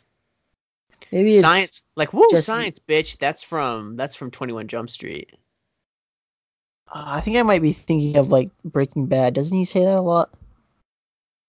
Woo, Oh, science- Aaron Paul oh, I does. think I think so. Yeah. Yeah, Aaron that's Paul's what it just is. like science, bitch. Bitch. Yeah. Okay, it doesn't matter who's saying it. I hate it.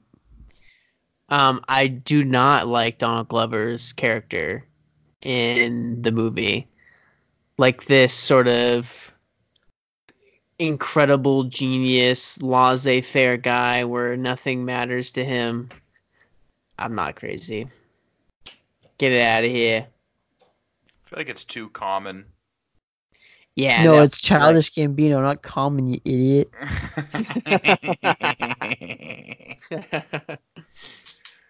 I don't like seeing smart people who don't really care about their existence just because they think they're so smart. You know, like I'm done with that kind of character. Does it But make you feel dude, you self-conscious, love- Chris? Where they're like, Sheldon I Cooper. You're a big Big Bang Theory guy. fucking gosh. I'm not. No. That's true. You are oddly in love with with um what's the Jimmy P. Jimmy P. Jimmy Parsons. No, I'm not. You're He's- obsessed, dude. Oh my gosh. Well, you know, that- I'm just. You know, okay, what, I'm, explain to I'm- me then the poster on the wall behind you that says Bazinga. There's nothing on my wall behind me that says Bazinga for anybody. There listening. is a poster right on the wall. I'm looking at it right now. It says Bazinga. There's Dude, it's right next of- to your it's right next to your Jimmer Fredette poster. What? First, the show starts off and I'm getting naked. Secondly, I have a Bazinga poster and now Jimmer Fredette. Dude, you Am have a I- Jimmer Fredette like- poster. What? when would like what do I have living living am I living in like 2008 still? Jimmer Fredette, nothing but net. Crystal does the John Wall as a dance move. Oh, for sure. My fucking gosh. I love and Napoleon Dynamite bobblehead. I would love a Napoleon Dynamite bobblehead though. Exactly. It's gonna go well with your Bazinga poster. Fuck me, you guys. Fuck this. Your mom goes to college. These people are listening to this podcast and they're probably sitting here right now like, oh wow, Jake and Zach, they sound so cool, but Chris, he's got a fucking Bazinga poster on his wall. Fuck him. Mission accomplished. There's no way to confirm or deny either. I'm denying. you can't confirm, but I'm denying. You can't even Mission deny either. Accomplished. Make complete strangers dislike Chris as much as we do. For the record, I do not dislike Chris. I love Chris. Yeah, sure, sure. oh yeah, me, me too. I feel I'm feeling the love, guys. I love Sweeney three five six. Oh my gosh, I've had that same email since I was like, it's been like nine years. Did you ever consider Keep going. six six six? Hmm. Did you ever consider Sweeney six six six? I did. That was actually going to be my first email, but I didn't know of the religious implications because your I was mom wouldn't let you. no, I was creating my my uh, username for AIM, and I was going and I typed in oh, I got to create an email, so I went to AOL and I was like Sweeney three or I was like Sweeney six six six at AOL.com, and then it was just like oh it's already taken shit, so I went and I typed Sweeney three three three, and then I created my AOL email, and then after that I created Sweeney356 at Gmail because then because somebody was like, dude, you still have an AOL email? You're such a pussy. And then I changed. and then I got a This is how easy Chris succumbs to peer pressure. He made a new email because someone called him a pussy. That's just at the time that was that was crucial. So I created a Gmail, and then that's the uh, and then that's one of the only two emails that I use these days. The other is his Hotmail account. no, it's MSN. I'm fucking with you. It's a Gmail too. It's just for like professional jazz. Why do you Big need a professional email? Is it big dick swinging at gmail.com? Yeah. Hire me. My cock is huge at gmail.com. Hmm. Zach, what'd you watch? Uh, I watched. Oh, I gotta figure out what it's called. Quality over quantity, and he doesn't even know the name of it. I know, right? It's real got a quality weird name. Real quality. This was a good one. What is it called? I re I watched a movie called Bob Lazar, Area 51 and Flying Saucers. Quality over quantity, baby. This is a documentary currently streaming on Netflix that I would recommend everyone watch. Uh, it's about Bob Lazar. Now, who is Bob Lazar? You might ask, Chris, if you're a simpleton like yourself. So, Bob Lazar worked at an area called S4. Do you know what S4 is, Chris? Do you know what? 51? Do you know I'm what S4 is near? Area 51? Is correct. It is near Area 51. Oh, I never would have guessed. Oh, you didn't guess. now, Chris, you may be thinking to yourself, why is that important? It's not Area 51. What's S4? What did Bob Lazar do there? Who is Bob Lazar? I'll take that one question at a time. Please hold your horses. Okay, So- please. What he did there was work on an alien spaceship. So he says. So apparently, he was in charge of trying to figure out, like. So the way he describes it is that they had an alien spacecraft and they were trying to figure out how it worked. And so there were like seven different teams that were all in charge of examining and like trying to figure out a different part of said spaceship and he was in charge of like its like how it actually ran, like how it functioned, like what its fuel was.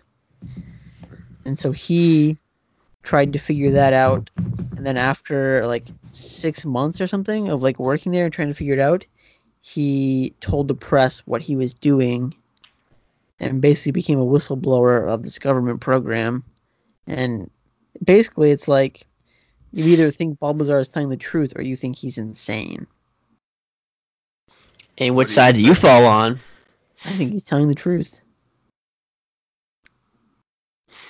Dude, there's been so much stuff coming out in the news lately about aliens and like aliens on Earth and things. It's insane The how much I've Navy- seen that recently. The Navy itself is saying that they come in contact with aliens up there, Right, exactly. like the pilots and shit. It's like if he, I don't know, like if he wasn't telling the truth. Like this was also 30 years ago, like when he told the press about it for the first time, and like he's still under like constant surveillance, and it's really weird. Like he, like in the documentary, they he reportedly stole um, element 115, which is like what they think is what powers the spaceship. And it's like it's not naturally occurring. It's a man-made element. And so he reportedly stole some of this and it's never been retrieved and he's never confirmed or denied that he did in fact take it. And so like in the middle of the movie the director who's like asking the questions asks him about element 115 and he refuses to comment on it. Refuses to say anything. And then like the next day the FBI comes and like raids his business and they claim that they're looking for a receipt of a transaction that occurred two years ago to something that might be like dangerous. Like he might have sold to someone that is now considered a dangerous individual. and it's like, really? Like you're looking for you need the entire FBI SWAT team to look for a receipt. You couldn't have just called like over the phone. It sounds And like an IRS day- edit. And it's like the day after I was asked about Element 115, and now you just happen to show up looking for this receipt.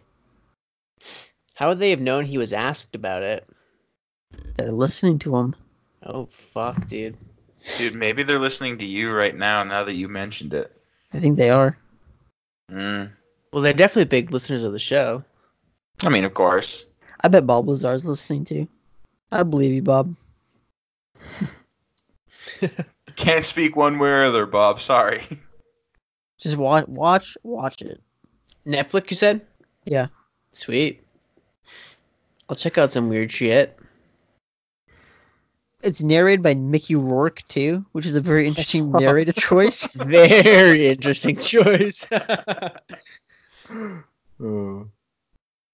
awesome. Anything else to say, Zach? It's very good. I liked it a lot. Cool. Was it Very the qual- compelling. Was it the quality you were searching for? It was. Good. It tickled that itch. I just couldn't scratch myself. Good, good. Okay, good. I'm so glad your itch is t- your tickled is fucking itched. Whatever. My I'm tickled is itched. is it? Oh shit. All right, Chris, what else you got? I only watched one other movie this week. Give it to me. I watched the movie Wanted. Angelina Okay. Jolie. Yeah, it's not good. It's But not it's a four star movie. It's not bad, but it's not good. What? What? So it's not good. I didn't like it, but uh, here's four stars. No. Um, if I had to rate it, I'd give it a three. I think it was very entertaining to watch. Plus, it's early Chris Evans, so or not Chris Evans. Fuck. Um, Guardians of the Galaxy dude, Chris Pratt. Um, yeah, it was interesting. I still like the idea of curving the bullet. It's really cool. I like the ideas behind why they're so good at shooting their guns. Pew pew. Um, yeah, there's nothing else to really say about it. Nothing else to say. No, Besides the fact that you think Chris Pratt is in that movie, Chris Pratt is in that movie. I don't think so. I he? literally just watched it, Zach. Oh, you make it sound like that you're the ultimate authority because you just watched it. Oh, I wouldn't know if somebody was in a movie that I just watched. Look Well, up the Wanted your- cast. Go for it. Okay, guys, who's who's research. the main who's the main guy? I don't know. Is that who you're saying is Chris Pratt? No, Chris Pratt is his friend. I thought you Chris calling- Pratt is in the movie. I thought you were calling James McAvoy Chris Pratt. He No, plays a guy no, named no. Barry. No. I did like his training, the training sequences though. That was wicked cool. I like I really like the scene where he blows up on his boss. Kinda gotten that feeling before, you know, every once in a while. You should do it. Where you want to sit there and be like, Shut the fuck up Oh. Good times. You should do that tomorrow. No, I don't want to do it to any of my current bosses. Why not? You realize that your previous boss was your mom, right? No. I'm not talking about my mom. I would never yell that at my mom. She'd punch me in the face. Is it Sue? Sue Overlock? No, No. way. I love Sue. What other know- bosses have you had? That's it. I, I no, just I've, named them. I've had like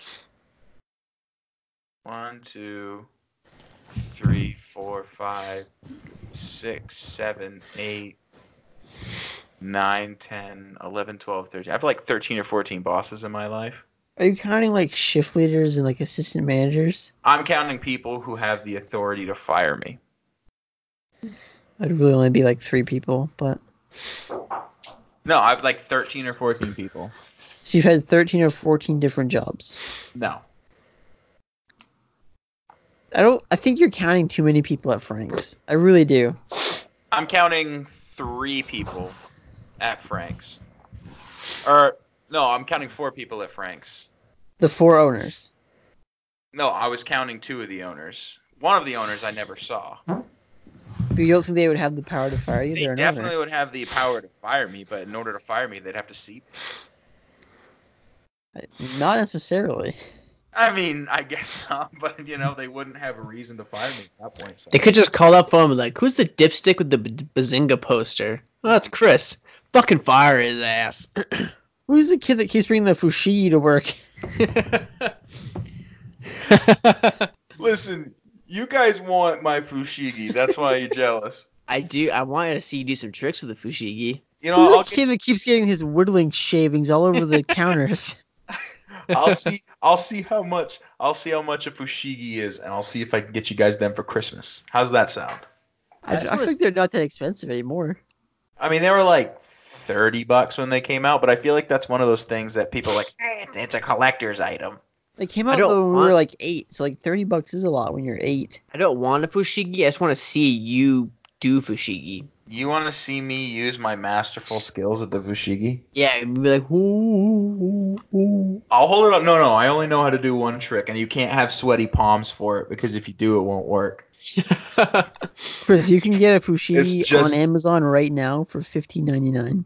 Okay, that's kind of like a decent deal. So like I might have to capitalize.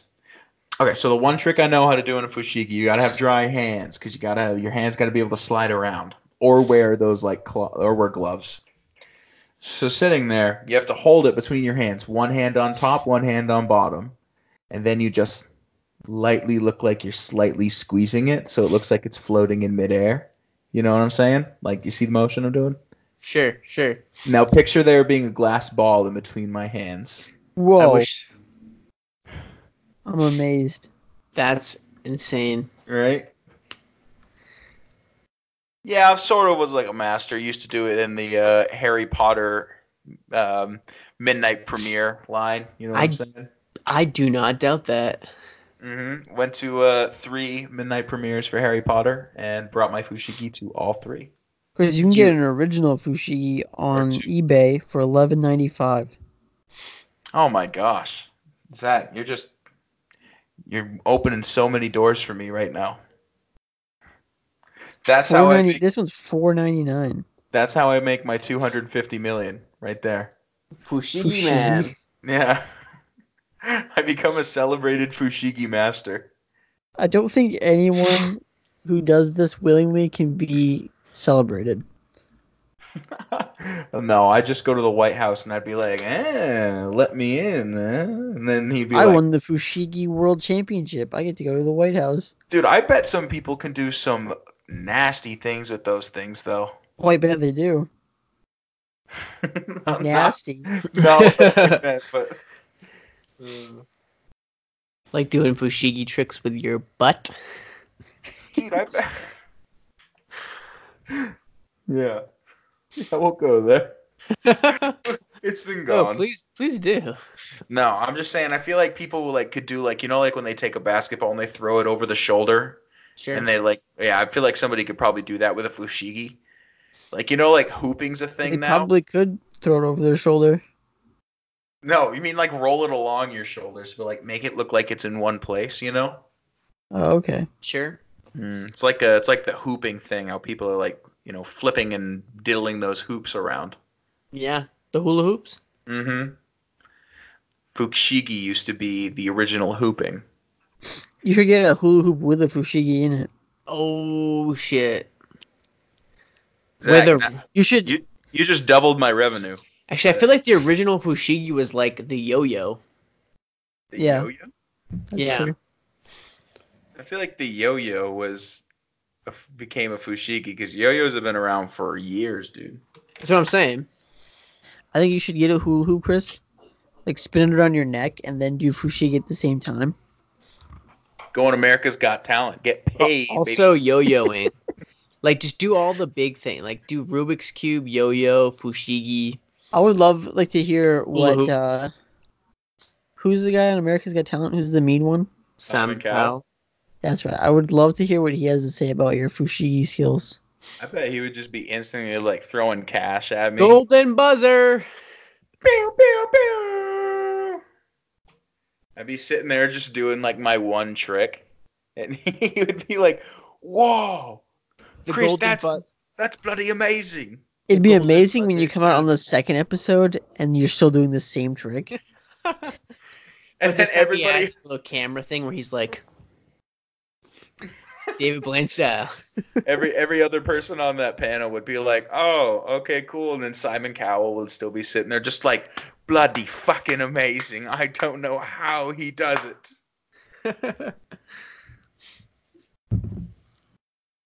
Get a fushigi, Chris. Seriously, Well, you know, stop messing around. Go on eBay right now and get it. get a fushigi. I hope you No know. matter I how have a- good you become, you'll never be as cool as Criss Angel. Mm, dude, he's a mind freak. I can't I can't outdo him. Yeah, but he's like a professional, so like you can't compare me to him. Sure, I can. Oh my gosh, that reminds me of one of my favorite Family Guy jokes. They're sitting there, and Peter's just starting to become a singer, and then he has the dog there, not Brian, but the other one, the Italian one, when Brian dies. And he's like, "Yeah, you're a good singer, but are you as good as those guys at Macaroni Grill?" And then Peter's just like, "Whoa, you can't compare me to them. They're professionals." Uh, Classic. The old classic macaroni grill joke, am I right? I fucking love Family Guy, dude. I'm gonna start watching that again.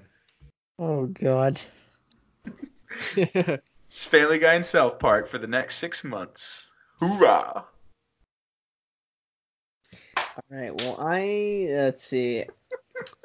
Today I watched uh, Sofia Coppola's directorial debut, uh, The Virgin Suicides, starring James Wood and Kirsten Dunst, and is about five sisters, all of whom are incredibly beautiful. Every guy that sees them falls in love with them um, and their parents are very strict religious people type of thing. Where like no dating before 16 you know no boys over. They don't really have a lot of social life.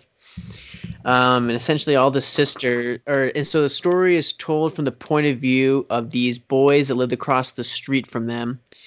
And their entire life they've been obsessed with the sisters because all five of them committed suicide commit suicide and they don't like the sisters never say why they do it. They don't tell anybody what their motives are or anything. Like the whole town is just left to speculate why they would kill themselves and every every neighbor has an opinion and the the parents have their own thoughts of like why they actually they don't- they don't have a thought of why they did it. They don't understand why they could have happened because they you know they're like you know they had the perfect home life. I don't know why they would have done this um, but just it's like a really interesting kind of look at um, just kind of life in suburban America, in white suburbia. Um, it's got a really cool. It's got a great opening credit.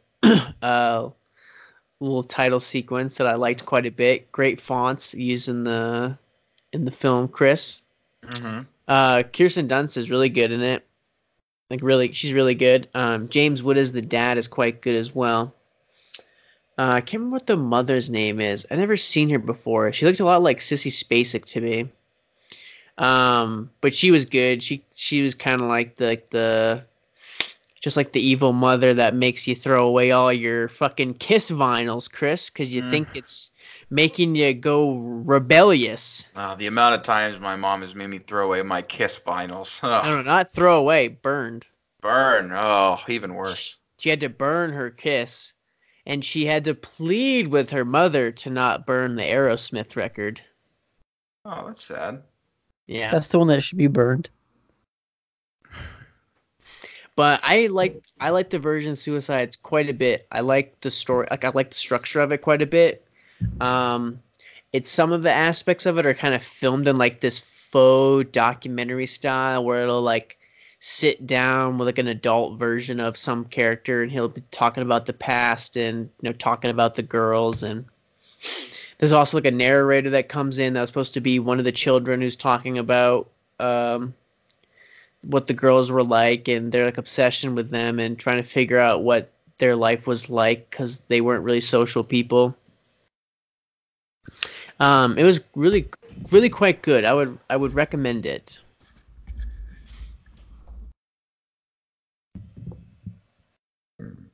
Zach, I've been meaning to watch it.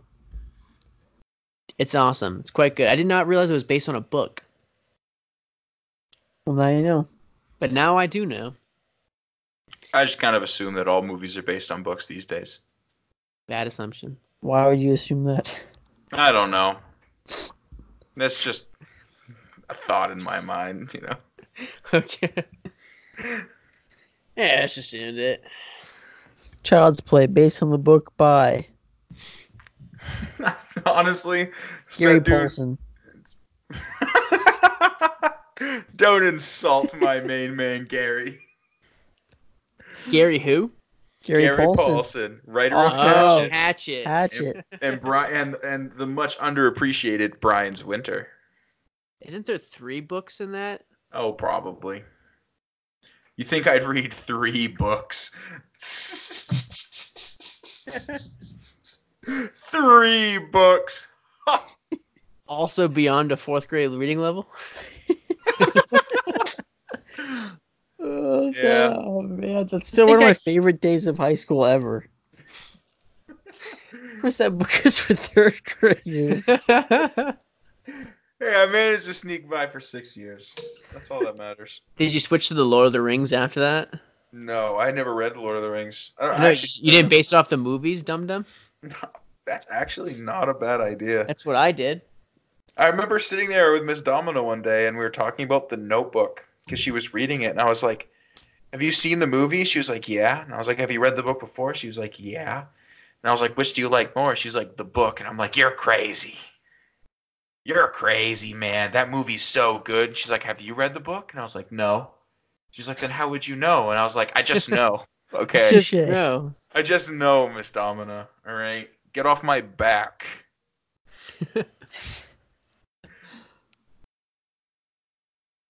yeah, I apologize for being so sassy, Miss Domina, because I know Uh, she's listening. Definitely is listening.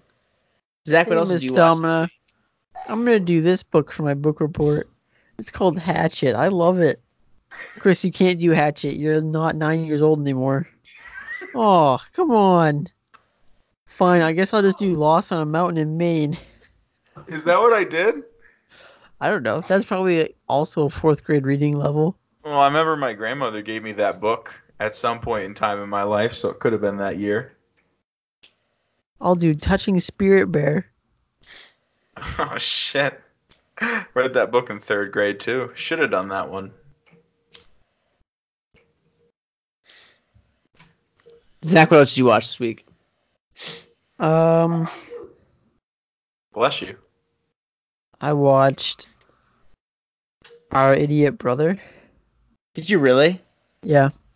Quality over quantity. This was just kind of on while I did something else. Right, right, right, right. Of course, I wasn't of actually course. watching it. No, no, of course, no, no, of course, of course. Make your excuses.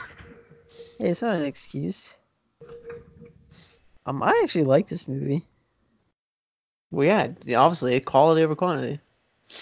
It's pretty funny, I think. Like, I don't know. He sells weed to a cop. Like, that's hilarious. I definitely like at the very end when they guys, he's like, we should have a business where we make candles made that used to be made from other candles. We could have a sign that's like, I used to be a candle. and, he, and he keeps going with it. And he's like, uh, the sign would just say, "Trust me, I've been a few candles."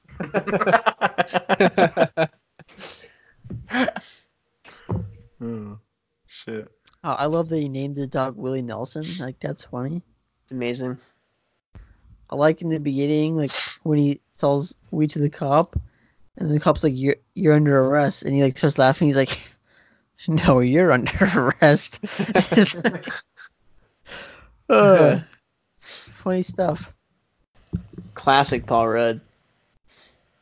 It's just it's a good. It deals with familiar relationships, and then everyone trying to put their problems on someone else. But really they are the problem. The problem was there the whole time. Someone else just made them realize it. Mm, Jinx, you owe me a coke. that old classic story. Anything else to say for about our idiot brother? Uh, I forgot Kathryn Hahn is in it, and she's very funny. Who's Kathryn Hahn? oh, that's right. Uh, Isn't she- isn't- she's She Steve uh Coogan. Does she play Steve Coogan's wife in the movie?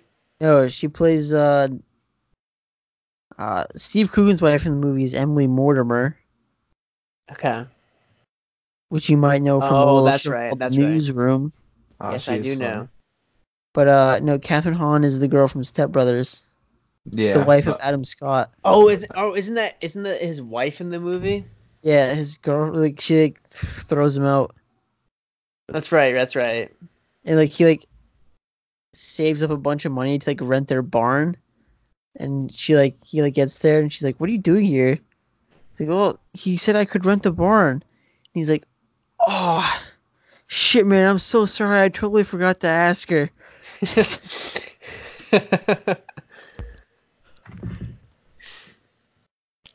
Some quality laughs out of that. That's some classic comedy, Chris. I haven't seen that movie in so long.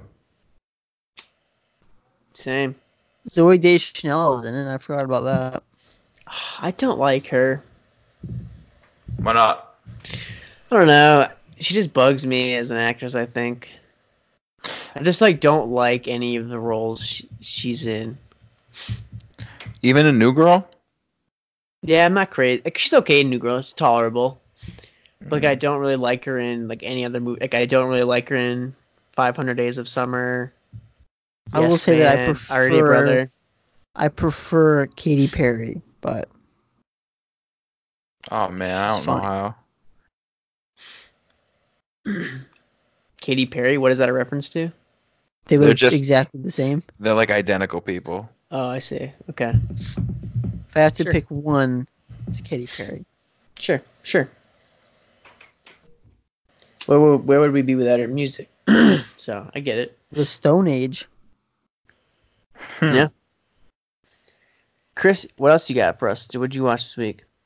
Um, I Are mostly you just tapped? yeah. I mean, I didn't watch any other movies, but Mm, I more watched. cake, more cooking shows. No, I watched a bunch of Adventure Time. I don't want to hear about that. Tell me about it, Chris. So you start off in this world, right? You're with this dog that's got magic powers, Jake, and then you're hanging out with this human, one of the only humans left on the entire planet named Jake. His name, of course, Jake. Carries around a sword. What do they do? Fight evil. Who's their best friend? A princess? Princess Princess Bubblegum. While we're at it, there's many more princesses. And it's just about the overall shenanigans these guys get into as they're going along throughout this show. But what I will say is that this is the only cartoon TV show that has ever gotten to a soft spot inside my heart. They do a really good job at getting serious. Oh boy, that they you- do. You cry? I didn't cry, but I you shed like- some tears? no, I felt something though. Like I was sitting there watching it happen, like, and it gets serious, and I'm like, Oh, shit, you got a boner?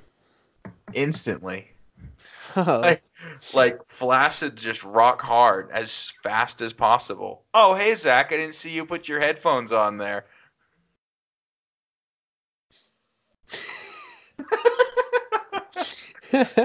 For anybody listening, I didn't actually get a boner watching Adventure Time. For anybody who's listening, he does have a Bazinga poster. Just kidding. He doesn't have a Bazinga poster. Oh, nobody's gonna believe you now. Oh Uh, no! Jimmer Fredette is his favorite basketball player of all time. I will not stand for that statement. I will not insult Vince Carter like that.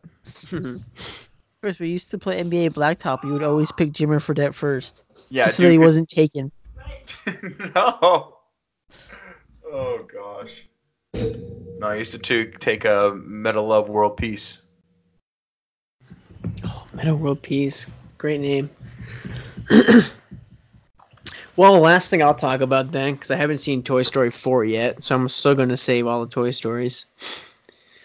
I'll talk about I watched a movie from 2006, Chris. Mm-hmm. Stars Keanu Reeves. It stars uh, Robert Downey Jr., The Winona, Winona Ryder. Directed by Richard Linklater. Still the Lake House. It is a Lake House Scanner Darkly. I watched a Scanner Darkly. oh shit. Been wanting to watch this movie for a long time now. Uh, and it finally just got put on Amazon Prime. So I watched watched it today actually. Um and I like it. I like the sort of animation style that they've decided to do where they've like gone over like cartoon like made a cartoon essentially out of everything that they filmed.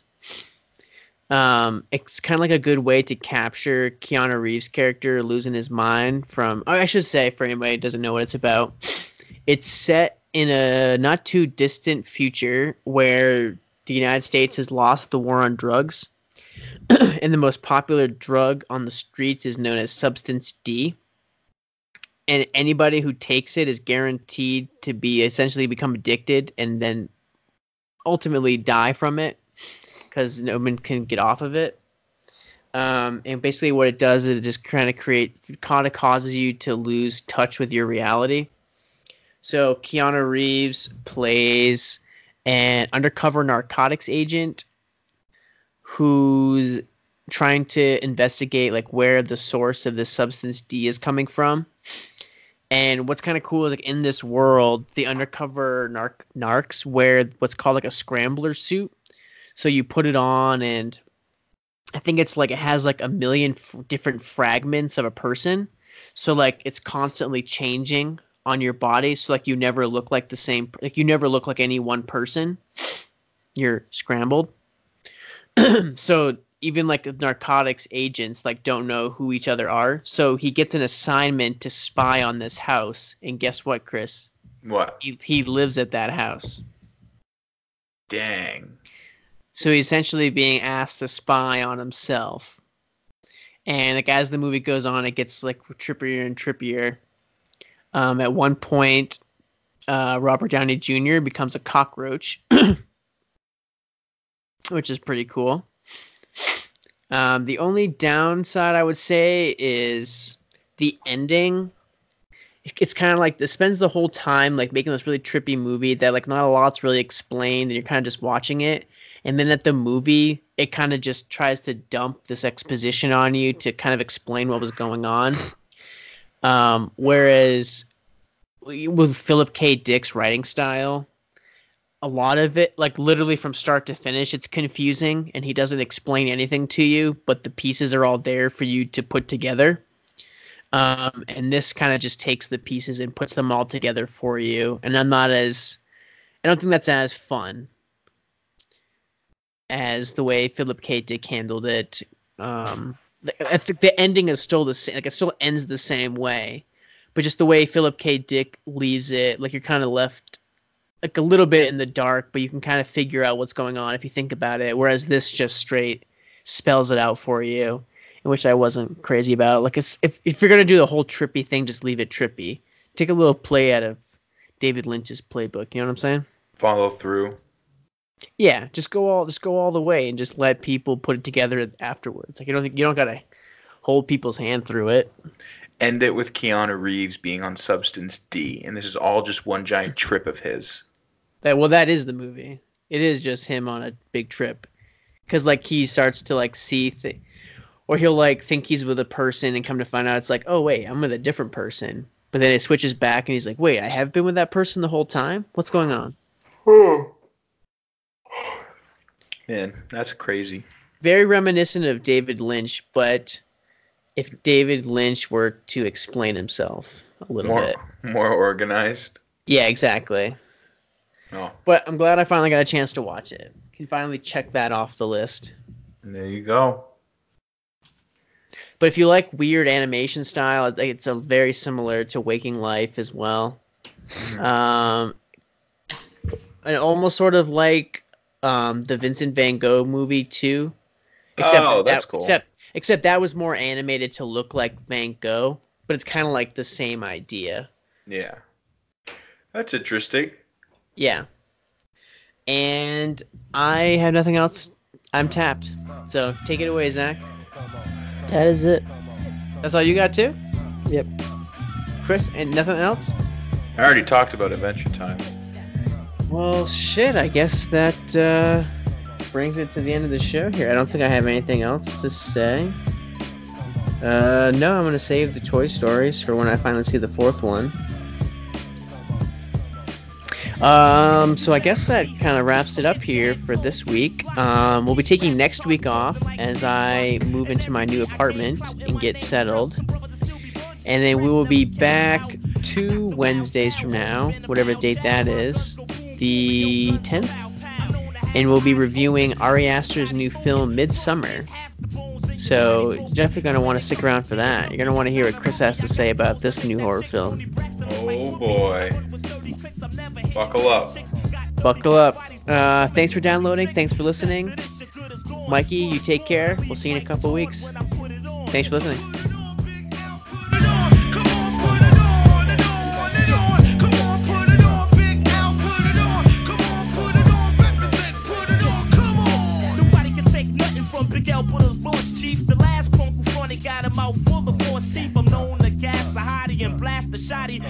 Cash than Gotti. You don't know? You better ask somebody. Big L is a crazy brother, and I'm a lady lover.